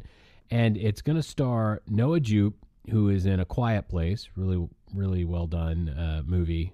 Love that movie. We've got to do Quiet Place too because I really want to see it, and I've been kind of saving it for the podcast. Ooh, I And saw then- it. I went to the movies and watched it. Oh, it was really? My, my first movie to go see after you know all the pandemic bullshit, uh, and we got vaccinated. Waited a couple of weeks for those to kick in, and then we went to the movies and watched Quiet I've Place not, too. I've not seen it. I have been to the movies uh, since I've been vaccinated. I went once, but it was to see some retro horror uh, for a like a group I'm a part of here, and it was it was phenomenal to be back in the theater. But I've not seen Quiet Place two. I want to. It's also going to star Jaeden Martell. Stranger Things, right? From It. Uh, I don't know if he's in Stranger Things. He's in It. And I know there is some crossover there. I think there are some people that are in it and uh, uh, Stranger Things. So very well, that might be the case. Uh, but they're both in it. I did see some uh, scuttlebutt on Twitter. People were a little upset that they had picked those two guys. And when I mean, when you look at the cast that did originally do it, and you look at these uh, guys, you don't immediately think that they they correlate. I don't know, but I bet they'll do an amazing job, and I am very much looking forward to it. I, I Lost Boys. It's not one of my favorites. It's one of the ones I list as a an overrated horror movie that everyone loves. Maybe, Everyone's gaga about it. maybe he But- was just an it. I don't, I don't know where I came up with that. I, I'll you know I'll be honest. Teenage boys all look the same to me. Yeah, when you get an age where all teenagers kind of do, they're just they're teenage actors. I love the original Lost Boys. Uh, I mean, It's a great movie. I'm not saying it's not a great movie. I just think it's overrated. It's got Feldman. It's got Jason Patric. It's got uh, uh, Kiefer Sutherland and that Corey Haim. Corey Haim was in there. Corey Haim's in it. Both Corys are in that one. Now, this bit of news I'm pretty excited about because it stars my teenage crush and lifelong crush, Danielle Harris. I think every horror fan's lifelong crush, but uh, she is going to be in a new horror movie about a demonic entity that craves human flesh. The movie is called Flesh. Uh, it's supposed to be about a deranged individual who wants to sacrifice human flesh to a malevolent spirit. No, that does not sound like it's up my alley. Yes, I will see it. Danielle Harris is in it. And You so- like a girl. Man, I like that girl a lot. I mean, I love Danielle Harris. My wife is well aware of my love for Danielle Harris. Is she on your Uh, list? Your list of passes? Uh, I don't know that I've actually officially added her, but I think my wife would understand. And I'd certainly talk to her about it first. Who is on your list of passes? Mine's Tilda Swinton and Jessica Tandy. Oh, that's right. Yeah, I actually know that about you. Yours is Jessica Tandy, the old lady from Driving Miss Daisy, who was who was old when that movie was made. Is Jessica Tandy still alive? Probably not. I don't think she is. Oh, well, Oh, then- speaking of, of, of Hollywood, shouldn't you take celeb- her off the list? I I still love her. You know, as she, I feel like you should take her off the list. Um, she was a great actress, and and uh, can we talk about another Hollywood celebrity who we lost? Um, Norm Macdonald, man. I, I just wanted to talk about him, only to say he's one of the best comedians of all time, and an absolute favorite of mine and, and my brothers. We've we've loved Norm for as long as I can remember and I, I don't know. There was nobody like him. Nobody, nobody delivered it like he did. Nobody was as committed to their their shtick as he was. It didn't matter what anybody thought, what the crowd was doing. That guy believed in his jokes and delivered them the way he wanted to. No apologies. He was just Norm through and through, no matter what It- anybody thought. and it never felt like shtick. It felt like Norm. It felt, you know, when he was there delivering what was going to be a phenomenal joke, he just kind of meandered his way through it. and it didn't, it, in that real Bob Newhart kind of sense of, you know, I was 30 years old before I realized Bob Newhart didn't actually have a stutter. It, it was, it was this way he delivered his jokes that just floored you in the end. I mean, it was just all fuel for that punchline, which was often dry and mundane and just amazing. I loved Norm Macdonald since I think I think I discovered Norm Macdonald the first time I found him was uh, the Billy Madison movie. Billy Madison, I Oh, think, is the first time I actually saw Norm Macdonald. And then when he moved on to Weekend Update, just absolutely loved him. And I know this isn't horror related. I even tried to, because I knew you wanted to talk about Norm. I, I even tried to find some horror connection. It did not exist, but uh, he was just so funny. And what a loss! What an extreme loss Norm Macdonald was for yeah. the One- world. One of a kind. Uh, I did you ever see Dirty Work? Uh, Oh yeah, dude. And that was. I mean, remember when they popped out of the trunks during the commercial? hey, what's with all these dead hookers? in your- God, Norm Macdonald's just such a funny guy. So yeah, so sorry to end uh, scary stories on a sad story, but I'm glad you mentioned him. I'm glad you brought him up. Hell yeah! Wherever you are, Norm, we love you. We miss you Absolutely, I'll I'll have a drink to Norm right this very right moment. now. All right, me too. Okay, so do you want to do final girl now? You want to wait till the end of the break or end of the segment? I think we should do it because I can hear the audience clamoring. I can hear them biting their nails. They're on the edge of their seats, white knuckled, just waiting to find out what happens. Crap, my soundboard doesn't have a clamoring. Here, I'll go with this. the Wilhelm scream. So they Wilhelm screamed it. Oh, they want it so bad they're hurting. Let's get to Final Girl. All right, last we left off, we lost one Horace Gallo, and the round before that, ah! the, that was Horace.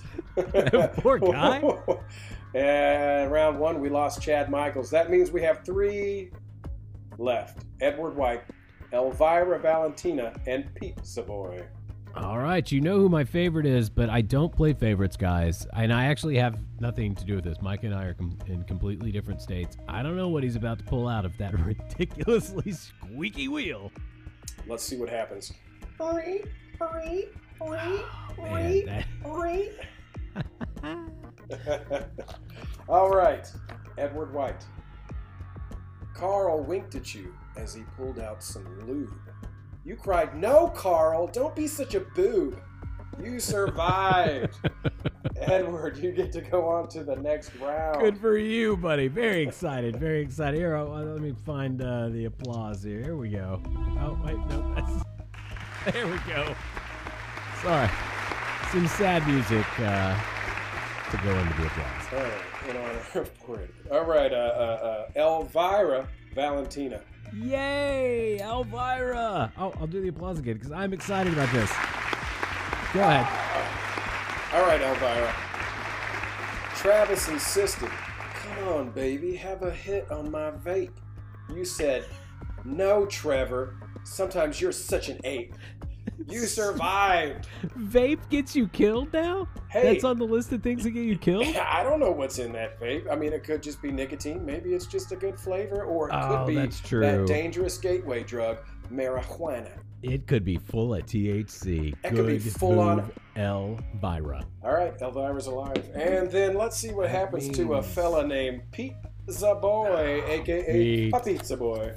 I really kind of had high hopes for Pizza Boy too. I thought it would be a show, a showdown there at the end with Pizza Boy and Elvira, but it looks like that is not to be. Here's right? what I think. I think Pizza Boy, if it, may be the same people who who submitted Harry Balsania, I think they're going to keep coming back. I think I they're going to so. die a few times, but in the end, I have a feeling they will be victorious. Uh, so Pizza Boy, please keep coming back. keep coming back, Pizza Boy. Uh, we're pulling for you. Does did I do my math right? He's dead now. I don't know because it's really anybody's guess what happens to Pizza Boy. Let's find out. Oh, that's true. Pizza Boy. Pete, you passed on a keg stand because Oh, keg nice. stands are whack. But when you left to go piss, you said, I'll be right back. Oh, no. Pizza Boy's dead. A cardinal rule of horror movies: you can't say "I'll Don't be say, right back." I'll be right back. You can't say "I'll be right back." Oh, BT Dubs, uh, and I'm sorry I said that. I'm embarrassed that it came out of my mouth. But, Yeah, I bet uh, it came out. BT Dubs, uh, we have a, a, a book It's better. our- It's better that way. In our growing collection of prizes for people, we have a book called How to Survive a Horror Movie, which actually talks about a lot of these rules uh, on Oh, how to survive a horror movie. So uh, one of these winners is going to get that. Of course, it would probably be a better gift for one of the losers, uh, so that they can figure Right. out how to not die next time. Um, That's but true. I, it, But they're dead. has it has a foreword by uh, one Wes Craven, the late Oh, great Wes. Craven, and was written by the same guy who wrote I think it was Pride, Prejudice, and Zombies. I think it's that same author. I can't think of who wrote that. I did read it, but I can't think of who wrote it. I mean, in addition to Jane Austen. All right, so we got two left. Pete kicked the bucket, but we've got Edward White and Elvira Valentina left. All right, very excited for you guys. Uh, I, I got high hopes for you both. I'll say for you both. I don't care who wins. Uh, so in this, you know, we've kind of moved up to the government's being there, uh, and now they're in the theater, and they're watching. Here's what I love about this: you think we're about to be in another kill. Yes. You know, it's two guy, a guy and a girl out in makeout point or whatever. They're in a, I think they're in a car. I'm not sure. And something, a, a guy pops out. He's got a hockey mask on. I, I love the line from the main male character. He's like, "Hockey season's been over for months," or something like that. Mm-hmm. and the guy just has a head trimmer, but it sounds exactly like a chainsaw. But then they pull out, and you realize this is what is being shown on the theater screen where it's not our movie it's it's the movie they're watching but that's the other playboy playmate Wait, who's Dude, the other did- playmate? did you recognize her at all Are you talking about the girl that's in the movie that they're watching? yes No, did you rec- no, you I didn't, recognize her. you didn't recognize her Is it all? Margaret Smith? No, it's Julie McCullough, who another of my childhood crushes. She was in uh, Growing Pains. She played Mike's girlfriend, and then uh, Kirk Cameron. That's right around when Kirk Cameron became ultra religious, and because she was a former playmate, he demanded she be written off the show. Wow. So she just disappears. Hey, Kirk But- Cameron, you're a judgmental asshole. Ah, Kirk Cameron is such a judgmental. Don't asshole. let Jesus get in the way of you being a good person, Kirk. Come on. Hey, He's just an obnoxious human. Uh, Which is really sad because I loved Growing I Pains. did. loved I it. lo- what was his name? Michael Seaver? Mike Mike Seaver, man, I loved Mike Seaver. Uh, but anyway, Julie McCullough, Yeah, just a, Julie- a, a, a lovely, adorable woman. Who's in was- Playboy and gives you growing pains. Oh, Whoa! Would, would never admit to that. But yeah, she was she was in that movie for about you know two seconds, and she was in the movie in the movie. For So those of you not keeping up, when I said growing pains, in this context, it meant boner. Oh, oh, I'm sorry. I thought you meant something much deeper than that. Whoa, wait, what? Please elaborate. Are we about to get deep? Yeah, no, I thought it was about the the trials and tribulations that you know we all go through, growing from young boys to men and young girls to women, and you know how you deal with that and how you internalize the bad things and make them into good things. The growing oh, pains. yeah, kind of like a coming of age story. God, I hate you. I I I mean, like I know where everything you say is gonna go, but you, I, I'm always surprised when we get there. Somehow, I'm always surprised when we get there. So this is this is the theater, and I just got it labeled in my notes as theater carnage. I mean, first the projectionist gets it, then the theater owner gets it, Oh, then the guy. The the the, the, proje- the projectionist. He's the Yeah, guy from he's uh, somebody. Uh, uh, uh, what's the show in Alaska? Um, son of a bitch, not Evening Shade. Um, That was Arkansas. wow, I just lost. I just lost the name of that show that took place in Alaska. There was the radio DJ. There was Joel, the doctor or psychologist. You're talking about Northern Exposure. Northern Exposure. I think that guy was from Northern Exposure, right? Oh, I didn't recognize him from that at all. Maybe I did he's recognize not. him. He's from something. I can't remember. Um, Uh, what I did love was he's got a very distinct face, a very recognizable face. That's why I recognized him because he's recognizable because that's how recognizable faces work. But uh, it was very clear that they had cast his face because the blob gets him and then his face kind of pulls out of the blob and you know it's not his real face it's a special effect but they went for the you know for this character who was in the movie for i'm going to say less than a minute they went to all that trouble to do the makeup work and cast his face and have it coming out of the blob and it looked phenomenal oh, It dude, yeah, it's really like well. coming down off the ceiling, and it yeah, that was creepy. And the blob's pretty big at this point and that's and that's when it gets the theater owner. He looks up sees the projectionist.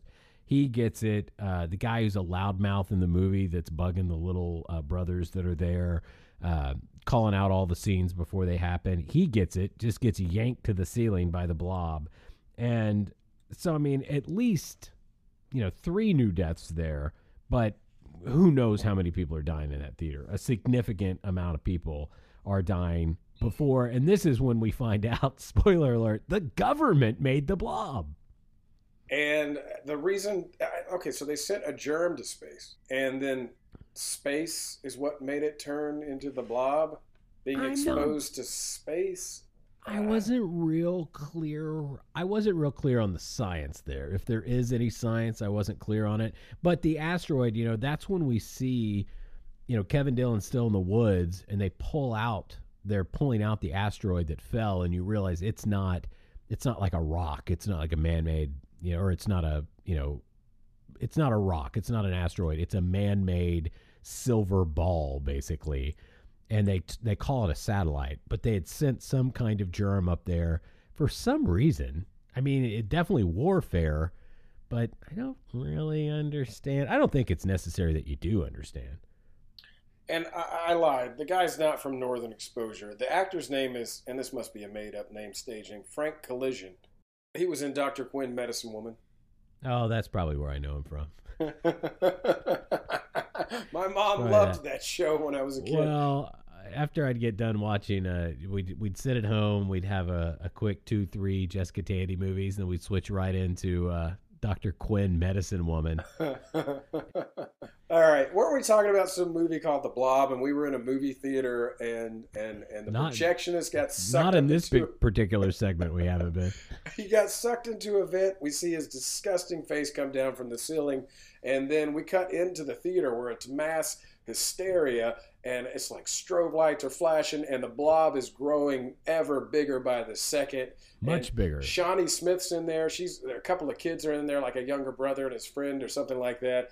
And uh, oh, there's one girl laying face down on the floor, and Shawnee's like, "Oh, I should check on her," uh, and like lifts her up, and her face is all melted. oh, Yeah, the other half that you can't see turns, and it's just it's just a pile of goo like stuck to the floor. It looked amazing. It's nasty. And people are just getting yanked up off the floor, just up into the ceiling. I don't know where they're going. They'll just be standing there, and then all of a sudden, whoop, right up into the sky.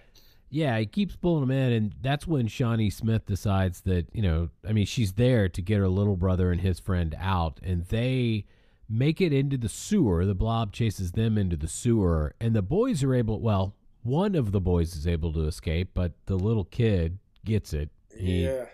which I was surprised at that they let a little kid get it in 1988, but he like falls into the sewer and the Me too. Me too. I, I- thought for sure yeah. he was going to survive because I was like, oh, they won't kill a kid in a 1988 horror movie. Uh, Exactly what I thought. And there, it, it, I mean, the sewer scenes are cool. They're going through the water. It's murky. There's rats, and man, it was just felt like another classic '80s movie. And then they try to climb up the pipes and get out of there. The two kids, Shawnee gets them climbing up first, and then she's trying to get up. And then yeah, that little blonde boy just gets snatched, and Shawnee jumps into the water to save him. And he comes back up, and at that point, we know, oh, it's too late for that He's little boy. been blobbed. He yeah, he got blobbed. he got blobbed pretty hard. Uh, but the other, her little brother gets out. He's able to get out through this grate. She's not. She cannot get out through this grate. She falls back down into the sewer. She starts climbing out this other way, and I knew it was going to happen. She's kind of reaching, and then boom, there's Kevin Dillon. He's driven his motorcycle up. He's in the sewer as well, just another level of it in his motorcycle. Pulls her up, yanks her on, and then he does the amazing wall ride. That's right, because he's headed down. the down blob's blocking him. they're going down the sewer one direction and then oh god dead end the only way to go is to go back towards the blob at which point he's got to do some Evel Knievel shit and right up on the side of this round you know sewer tunnel they're going through and right past the blob and they get out of there because he's a badass And he is a badass, and he does amazing work on his uh, his bike.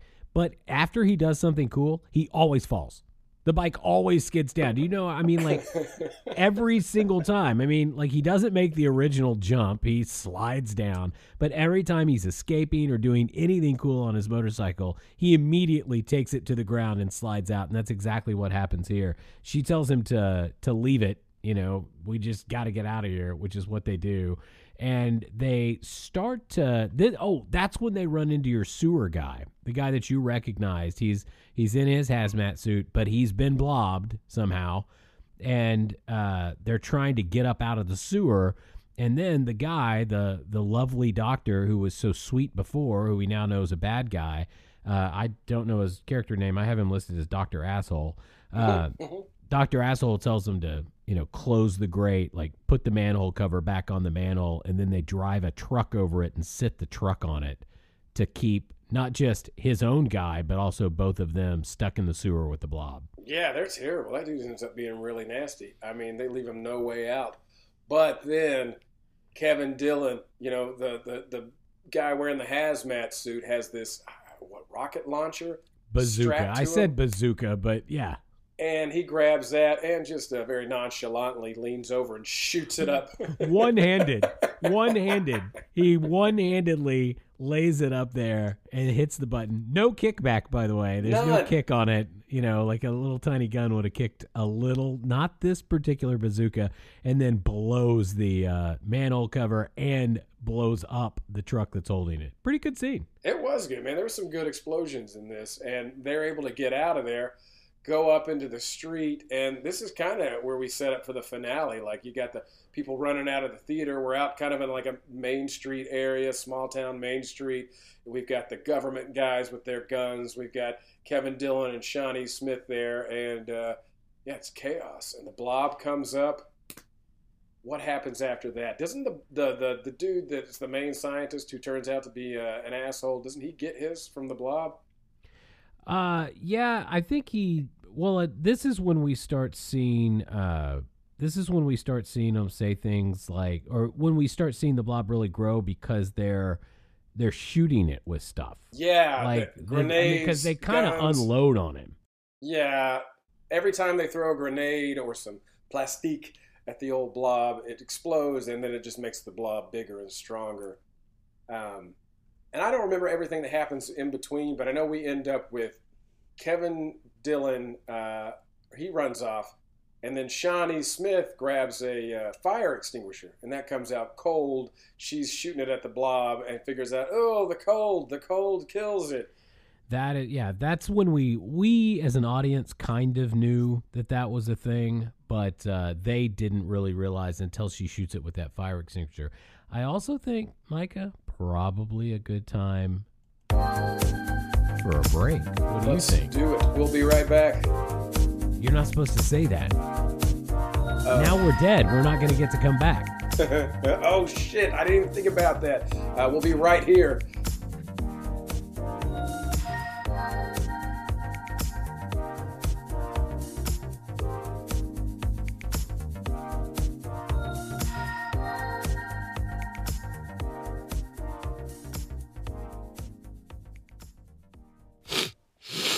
What's wrong, Elizabeth? Ah, I can't breathe. It's this stupid cold. Here, try this. What is it? Vicks Vampire Rub. Just rub a little on your neck, and before you know it, your stopped up nose will be the least of your worries. Okay, thanks. So I just rub it on my neck like this? Here, let me help. Vicks Vampire Rub. Check your local Walgreens and Walmart for availability. I want to suck your rub.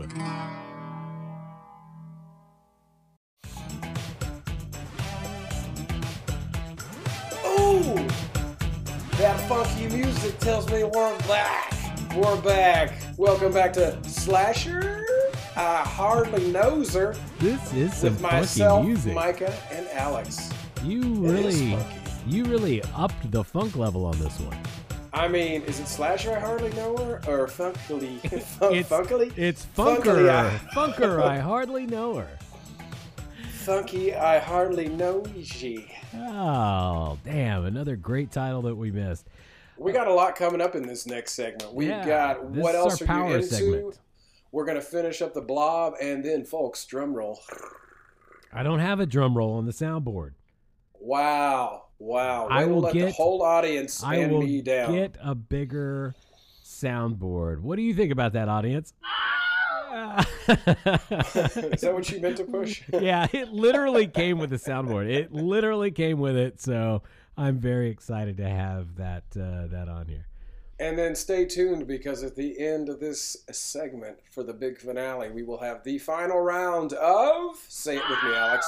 the Uh, final, final girl. girl. I've been calling it the final girl challenge. and You just call it final girl, so I didn't know what to say there. They're both right. Potato, potato. Yeah, potato, potato. Is that what you said? You say potato. I say potato. Wait, No. which one did you say? Wow. Wow. Welcome back to Slasher I Hardly Know Her with Micah and the Imbecile. I wear it well. I wear it well. You know, that's well. one of the nice things about doing a show with somebody you love is we can we can verbally just just destroy each other and uh it only adds to the love, the love factor. Oh, I disagree. I I am not only crying on the inside now. As soon as I stop recording, I'm going to be crying on the outside. Because if I was doing this with somebody I didn't know so well, I couldn't say such terrible things to them. I no, I, I'm telling you, it hurts me. I'd rather you not say these terrible things to me. I'm going to be weepy tonight. Well, for instance, uh, for example, I, I couldn't say, uh, "Hey, co-host slash guest, you're a silly dum dum." No, that hurts my feelings. I'm telling you, I'm being honest with you. It hurts my feelings when you say those Whoa, things. whoa, wait, Alex, are you serious? Does it really hurt you? Yeah, it hurts me. Hey, baby, you know I love you. Your money. Your money, baby. What what a terrible consolation. Hey, baby, your money. Your, Your money. money. baby. You're like a big bear. Oh, You got these big claws. Oh, all of a sudden, I'm in swingers. Okay, well, I feel. You know what? I I, I take it back. I feel better. I do feel Good. better. All right. All right. So uh, first, before we do anything, let's talk about what else we're into. What are you into? Into, into. What are you into? What's all this screaming about?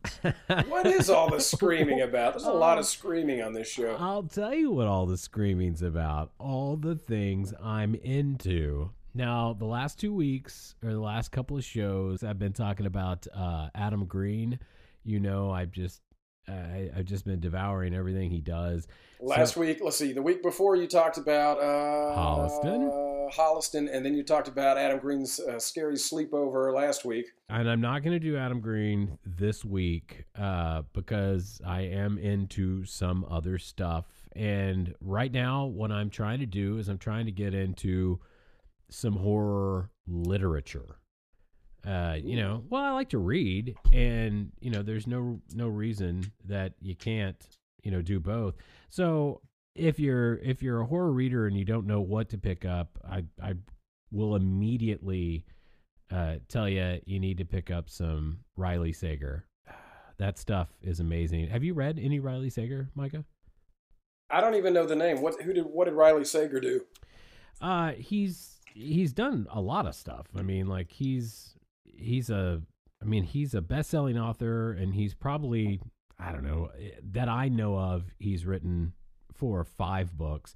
The one that I loved so much was Final Girls, oddly enough, and it's kind of about it's about you know the classic camp story. You know, this girl you know was camping with her friends or whatever, and she survived. So she becomes really famous because you know it's it's a real world, so it's really publicized. It's in the news. This mass murderer tries to kill her, and her all her friends die, and she makes it out.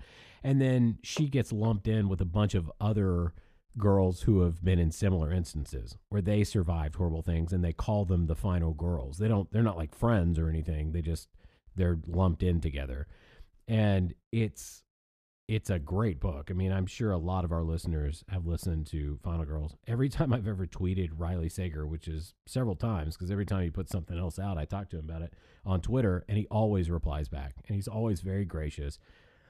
Says thank you, and you know I appreciate it. But I'm not. I'm. I'm telling you, yes, you should read Riley Sager. But I'm trying out right now. Everything's eventual. It's a collection of short stories by Stephen, Stephen King Stephen King. Yeah, Yeah. I have that book. And I've never, you know, I've never read a second of it, not one one word of it, but I, I just I just picked it up and I'm digging into that, and so that's what I'm into this week. I'm I'm really loving it. Uh, and then There's some great stories and everything. Everything's eventual. You're gonna like it. it was recommended to me by someone on Twitter in the horror community. They threw it out there, and I said, "Well, I'll pick it up." And I picked it up, and uh, I haven't read it yet. Uh, I'm actually going to start tonight, but I'm very excited about getting into that. And I'll tell you what else I'm into. I'm back into Holliston.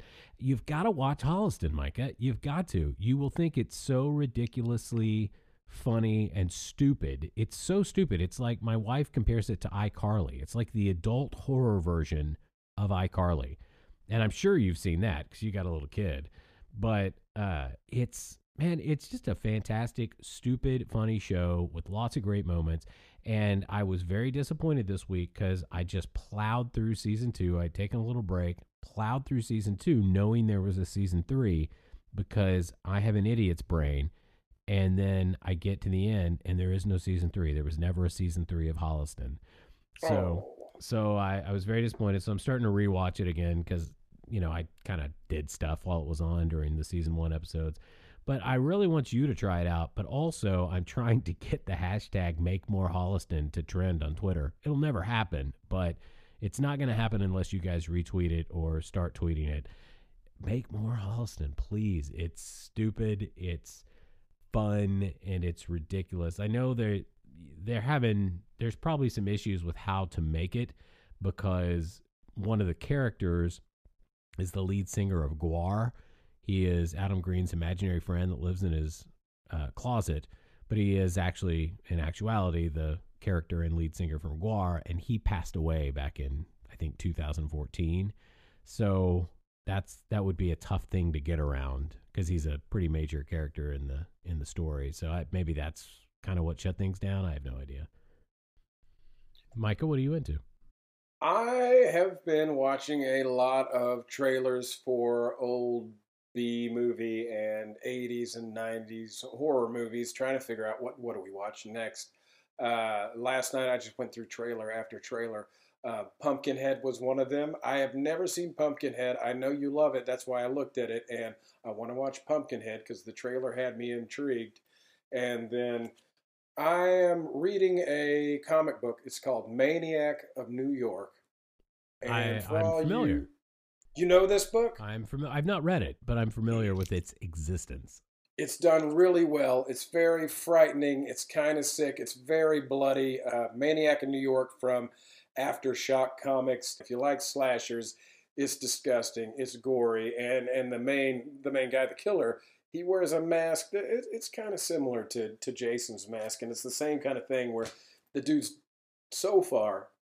I think I'm on issue what five or six. I can't remember. He's he's impossible to kill, and he's able to massacre large groups of people at a time. God, I I want to get into that. I also wish I'd gotten in on the ground floor of Something's Killing the Children, uh, comic book wise. Since we're talking about comic books, I wish I'd gotten in on the ground floor of that because one, the books are worth a lot now, but two, it's a great story. So I'm just gonna have to look for a collection at some point. Then my uh, kid's really into Ice Cream Man, which I'm hearing is pretty good. So It's pretty good. That's an anthology, and uh, it's definitely sick and twisted. So uh, you know, children uh, maybe stay away from that one till you're a little older. Yeah, yeah, and hopefully, if you are a child, you've not made it this far into the podcast before your parents yanked the earbuds out of your ear. Uh, so let's go ahead and get back to the movie. We got Final Girl coming up. We are going to reveal the final girl, and the winner of this week's mystery prize will also award the crunchiest kill coming up here in a bit. But uh, where we left off, the blob was getting a lot bigger. Dr. Asshole, uh, the doctor who is initially looks like he's going to be a very nice, helpful man, but in the end, just a sadistic government asshole. He gets yanked down a manhole and he's dead. Uh, he, he died in good fashion. I believe, doesn't the blob come up into his suit and kind of explode his head inside the hazmat helmet? Isn't that what happens? that, is that what happens? I think that's what happens. You at least see the blob go up into it, I believe. Oh yeah, yeah, yeah. All the pink rushes up into the, the helmet. Was that Doctor Asshole? I know that That happened to at least Dr. one person. That was Dr. Asshole. And that's when she starts using the fire extinguisher and realizes that it is cold that is killing this this blob. It's it's the thing that gets it. And my wife called it from the start. At least so in an earlier scene, uh, Kevin Dillon has to go back to the garage to get a socket set, this like, you know, car garage where they're fixing snowmobiles. And that's when they talk about, oh, there hasn't been enough snow. The skiers aren't coming. It's going to kill this town. He asked uh, the mechanic guy to borrow a socket set so he can go out in the woods and where he always is and where you know you can find him to fix his bike. And there's a like a snowmaking machine, like a big that they would use on a ski slope, and he's keeping his beers cold in it. And then my wife sees that the blob does not like cold when they're in the walk-in freezer, and my wife immediately says, "Up, oh, that's it. Doesn't like cold." So the snow machine thing that we saw is going to come back, and that's how they're going to kill it. And sure enough, that's what Kevin Dillon goes and grabs uh, jumps in the snow machines, got a big plow on the front, it's a snowmaker. There, the blob is terrorizing everybody, and I don't know, maybe a library or something. All the townsfolk have have boarded up and trying to stay in there. There's a great kill. The deputy gets it, snapped, clean in half. Oh, that's right. He gets Yeah. yanked in through the bookshelves. Yeah, and like just backwards His back is and- broken. yeah. Oh, that was nasty. That was definitely a good Saw one. it coming and was really excited when it happened. Yeah, you knew it was going to happen, and then it does. But then Kevin Dillon gets that snowmaker and then uh, crashes through all the cars and makes his way up there and starts like blowing the snow onto the blob, which immediately From a little too far away, and he's like, "I should get away. closer." And then when he drives the truck up closer, uh, like a genius, he runs up onto the blob, he drives knocks the truck over. he drives snowmaking machines exactly like he drives motorcycles. he does pretty well at first. You're like Kevin Dillon, you're doing it, you're doing it, you oh, and then he So this- slides that thing.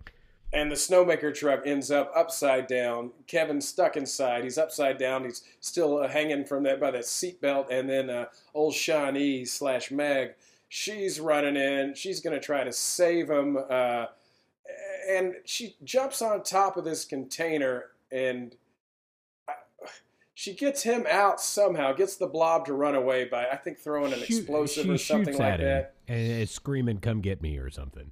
Yeah, so the blob momentarily leaves Kevin Dillon alone so he can pop his seatbelt off and get out. And then uh, this was one of the the biggest moments where me and my better half we screamed at the TV when Shawnee is on top of that container, goes to jump off of it, gets her foot caught, and then just face plants into the side of it. That's when we just were just like, oh! We screamed at the TV. well, I mean, she just saved Kevin Dillon, and it being 1988, I don't think movie makers could allow their uh, their hero of Kevin Dillon to be saved by a woman who he then didn't have to save. So then he has to save her, which I thought was kind of weak because she was definitely a, a powerful character and you know she had she had taken the lead from the start and was doing really well. She was smart.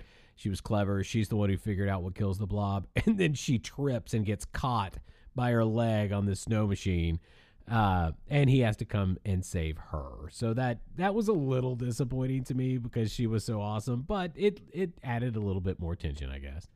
And the way that they finally get the blob is, is that they did they shoot an explosive at the big snow machine container and so when it explodes it freezes the blob and it's now long it's no longer a blob it's all these icy beautiful things beautiful and it Crystal. starts snowing it's snowing and it is everything's snowing and the blob is frozen and and the, the day has been saved And then uh, Kevin Dillon, who's been you know blown back by the explosion or whatever, you know, Shawnee Smith looks down at him and he says, "What a rush!" he had more than one good uh, one liner in there. He had a lot of good lines. He did. He he definitely he he was a he was a good character. He was a little bit cliche, but he was he was a good character. I thought it was a good cast overall. Um, Yeah. Oh, but and and then the day is saved. And let me ask you this, Alex: the, they've they've defeated the blob. Everyone's okay except for those people that are already dead. Uh, but they they've the many blob. people who are dead. And is that where it is? That's the end of the movie, right? Oh, that is not the end of the movie, Micah. It's not. the preacher that we might have mentioned earlier. I'm not sure if we mentioned it or not. There is. We oh, mentioned we did. him he being was at the in pharmacy. Yeah, and not a terrible guy or anything. He gets pretty pretty good and blobbed at one point, but does survive. They're able to save him. Yeah, his face is burned and one of his eyes is no longer Yeah. there. But then he collects a little part of the blob, sticks it, Puts it in a glass jar. a little mason jar.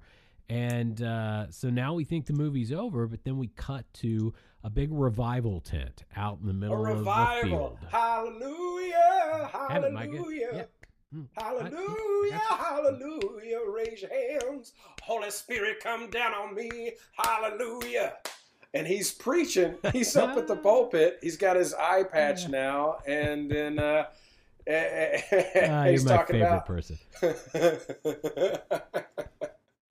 about the end of the world and the end's coming and how will we know and when will it happen and then after he's preached he's gone back to i don't know what you would call the green room in a revival tent but his own quarters and uh, that's where we see he's still got that jar Yeah. with a couple of portions of the blob in it Yeah, which has grown a little bit already, but still contained within the jar. And then uh, one of his congregants or you know whoever had shown up there comes back and she goes, Reverend, I know you say the end's coming soon. How soon? And then he says, very soon. And then that's when you see the blob and the credits roll, setting up for a great sequel that I'm not sure got made. I don't think it ever got made, and I think it should get made with the original cast. I would love to see Kevin Dillon and Shawnee Smith come back and make the Blob too. You know, however many years later that would be. Let me think. 30. Ooh, 30 years. Well, hey, it was 30, years between something. the old one and the 88. So maybe in 2028 they make the next one. Well, actually, they were supposed to make another Blob remake, I believe, in 2018. And that would have been 30 years. And there was some talk, right? Uh, Mm, 98, 2008, 2018 would have been 30 years again. and they were supposed to make it. There was some talk they'd make it. I think it it, it gained a little traction, and then it didn't actually get done. So Well, I say it's time for us to award the crunchiest kill. Crunchiest kill. all right, Damn, you were ready with that. I, That finger on the button. I felt it coming.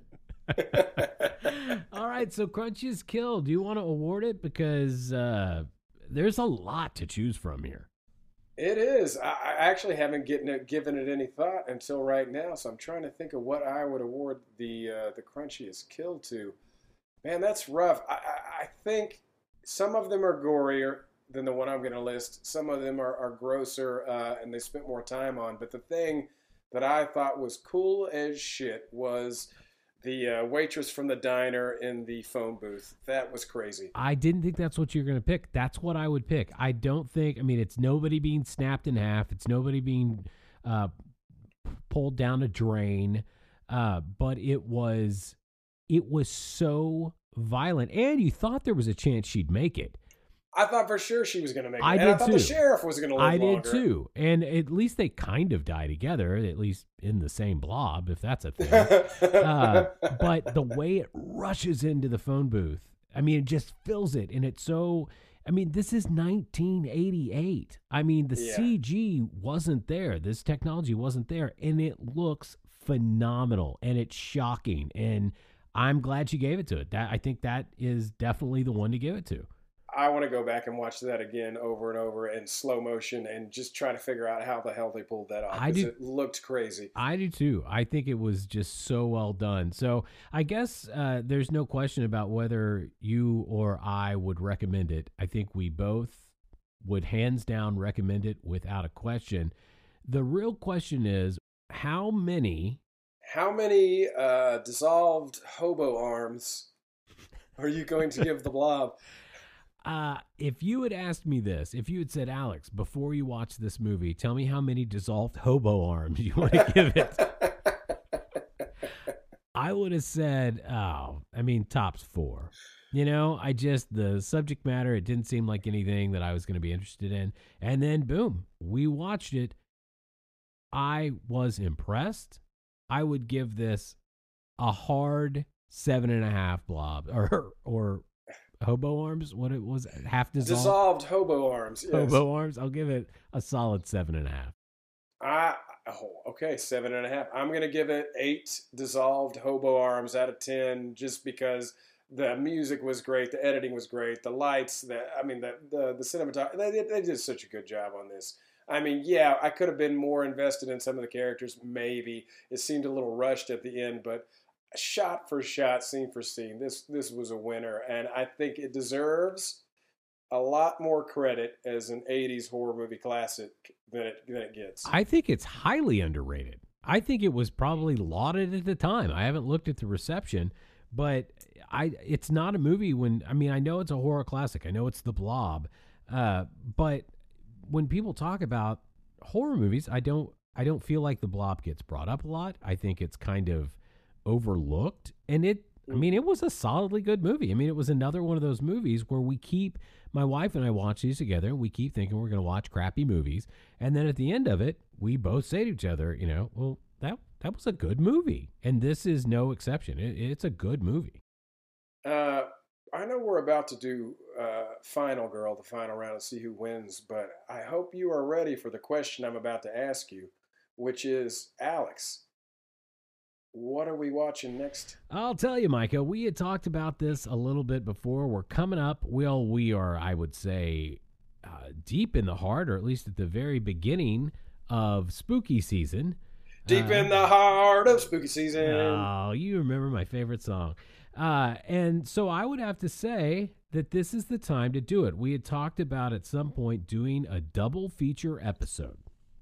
You agreed to it. You agreed to do Double a double features? feature. A double Two features feature. at once? that sounds painful. That is how the math works out. That's I mean. I, I can take one feature, but you're trying to put two features inside me? Uh, oh, of course you said it that way. Why wouldn't you say it that way? I mean, this is really going to stretch me. Oh, man. I hate that someone taught you how to speak. It, it would make the podcast more difficult had they not.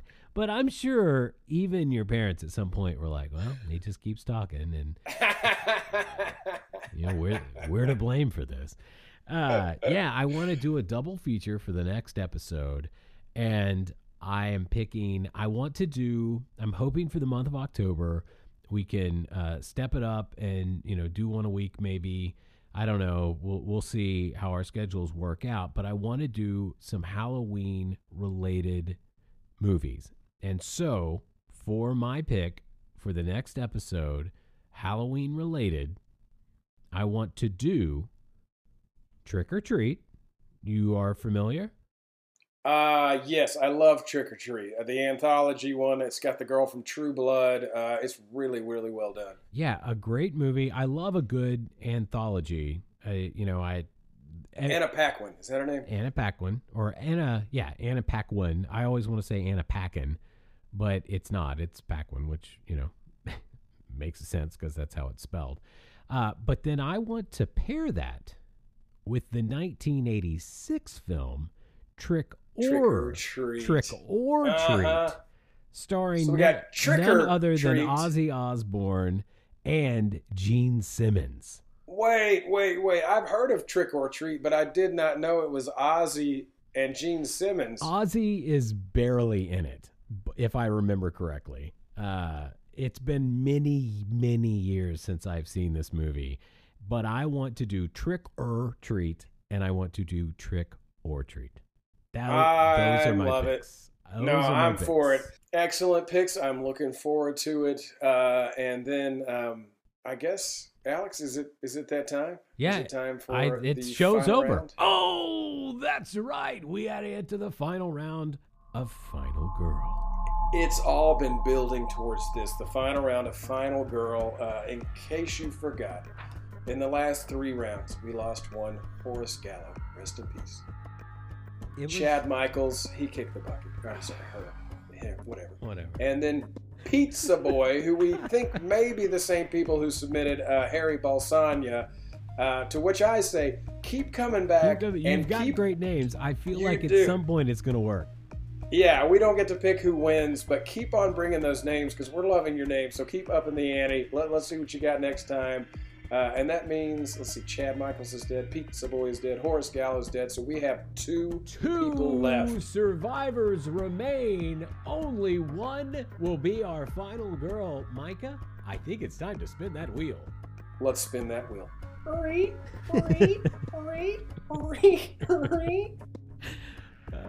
God, that damn wheel. All right, here we go. Round four. Two people left. We've got Edward White and Elvira Valentina. Edward White, you're up first. Let's see what happens. Here we go. Edward. Edward, you lost your virginity to camp counselor Klein, then bled for a second time when someone ripped out your spine. Oh, man. Edward. Oh, Edward, I'm sorry. that is Uh, a rough way to go, man. Hey, but let's see if Elvira survives or dies. You never know what's going to happen. Uh, we know she made it. I, I, do we, though? Do we? Yeah, well, she's, there's got to be a final girl, and that's final person, so. There are no rules. Anything can happen. Okay. All right, Elvira, let's see what happens. Ethan double dog dared you and Kelly to kiss, but you stormed off fuming and declared, I'm sick of this! Oh, and you. Elvira, See, you survived! It really does sound like we're picking them ahead of time because that's the second time I've hoped somebody won and they won. I mean, you're not even here in the house with the will. You can't decide. That is true. And Uh, and I do assume that there's not actually a wheel that you just have some sort of Tupperware system that you're hold, you're keeping these slips of paper in. That is at least how I imagine it. I have a small cigar box. Hmm.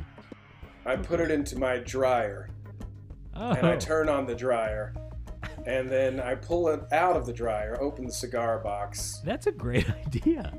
And with tweezers and a blindfold on, I pick out the name, and that's how it's done. Well, congratulations to Elvira. Uh, Elvira Valentina, beautiful name, and you beautiful are this name. week's final girl. You are the winner. So the way this works is you've listened to the episode now, and all you have to do is contact Micah and tell him, "Hey, I heard that I won. How do I collect my prize?" And he will tell you exactly what you need to do. So that is very exciting. I actually, if we could bet on this, I'm, I think, two for three or two for four.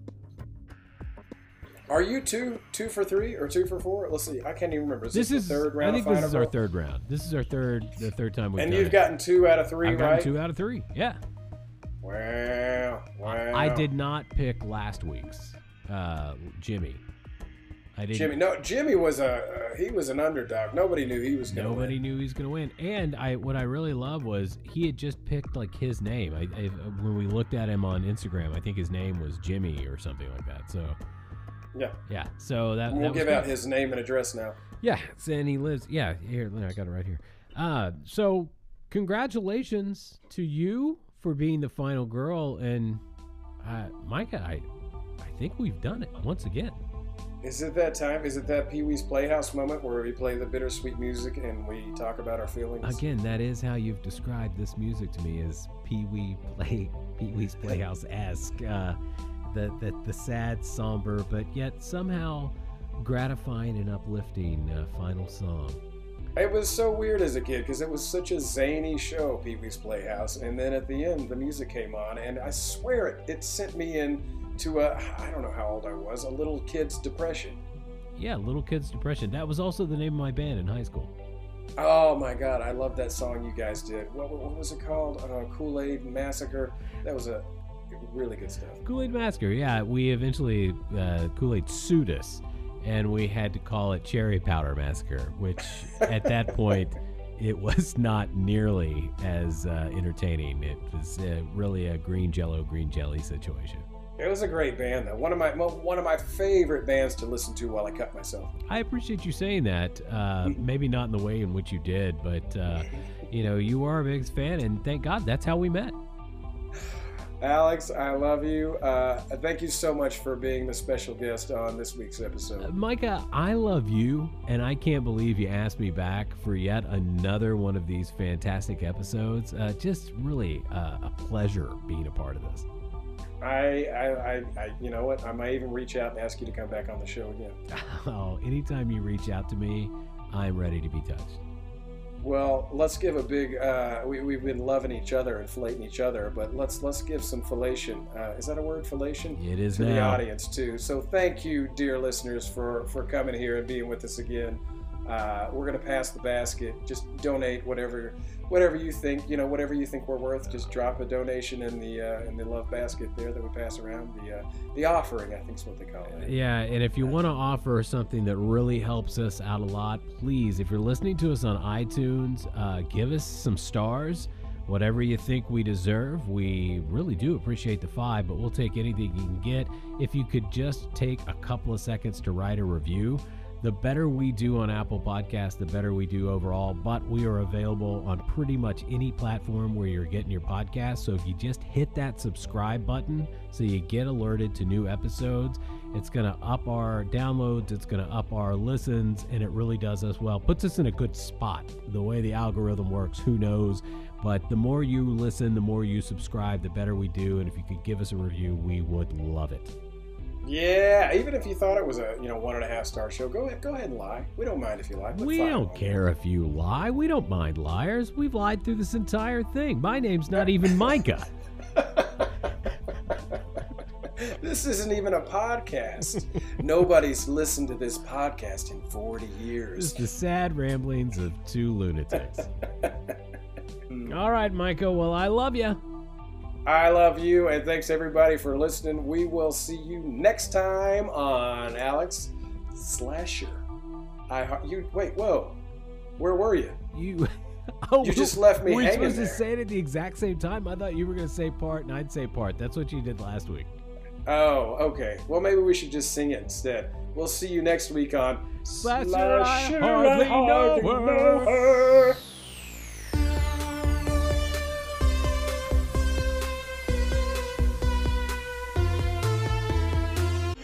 Just gonna keep listening to the song, or are we gonna start talking and the music goes away, or is this just slasher dance party now? Well, I guess we, I'll stop it because you are supposed to. The music's supposed to start, and then you're supposed to go, "Welcome back," and then Oh, we'll okay. fade No, out. here, let's try that again. I need another try. Okay. Come on, hit me with that uh, fat, that fat, Here sexy we beat. go.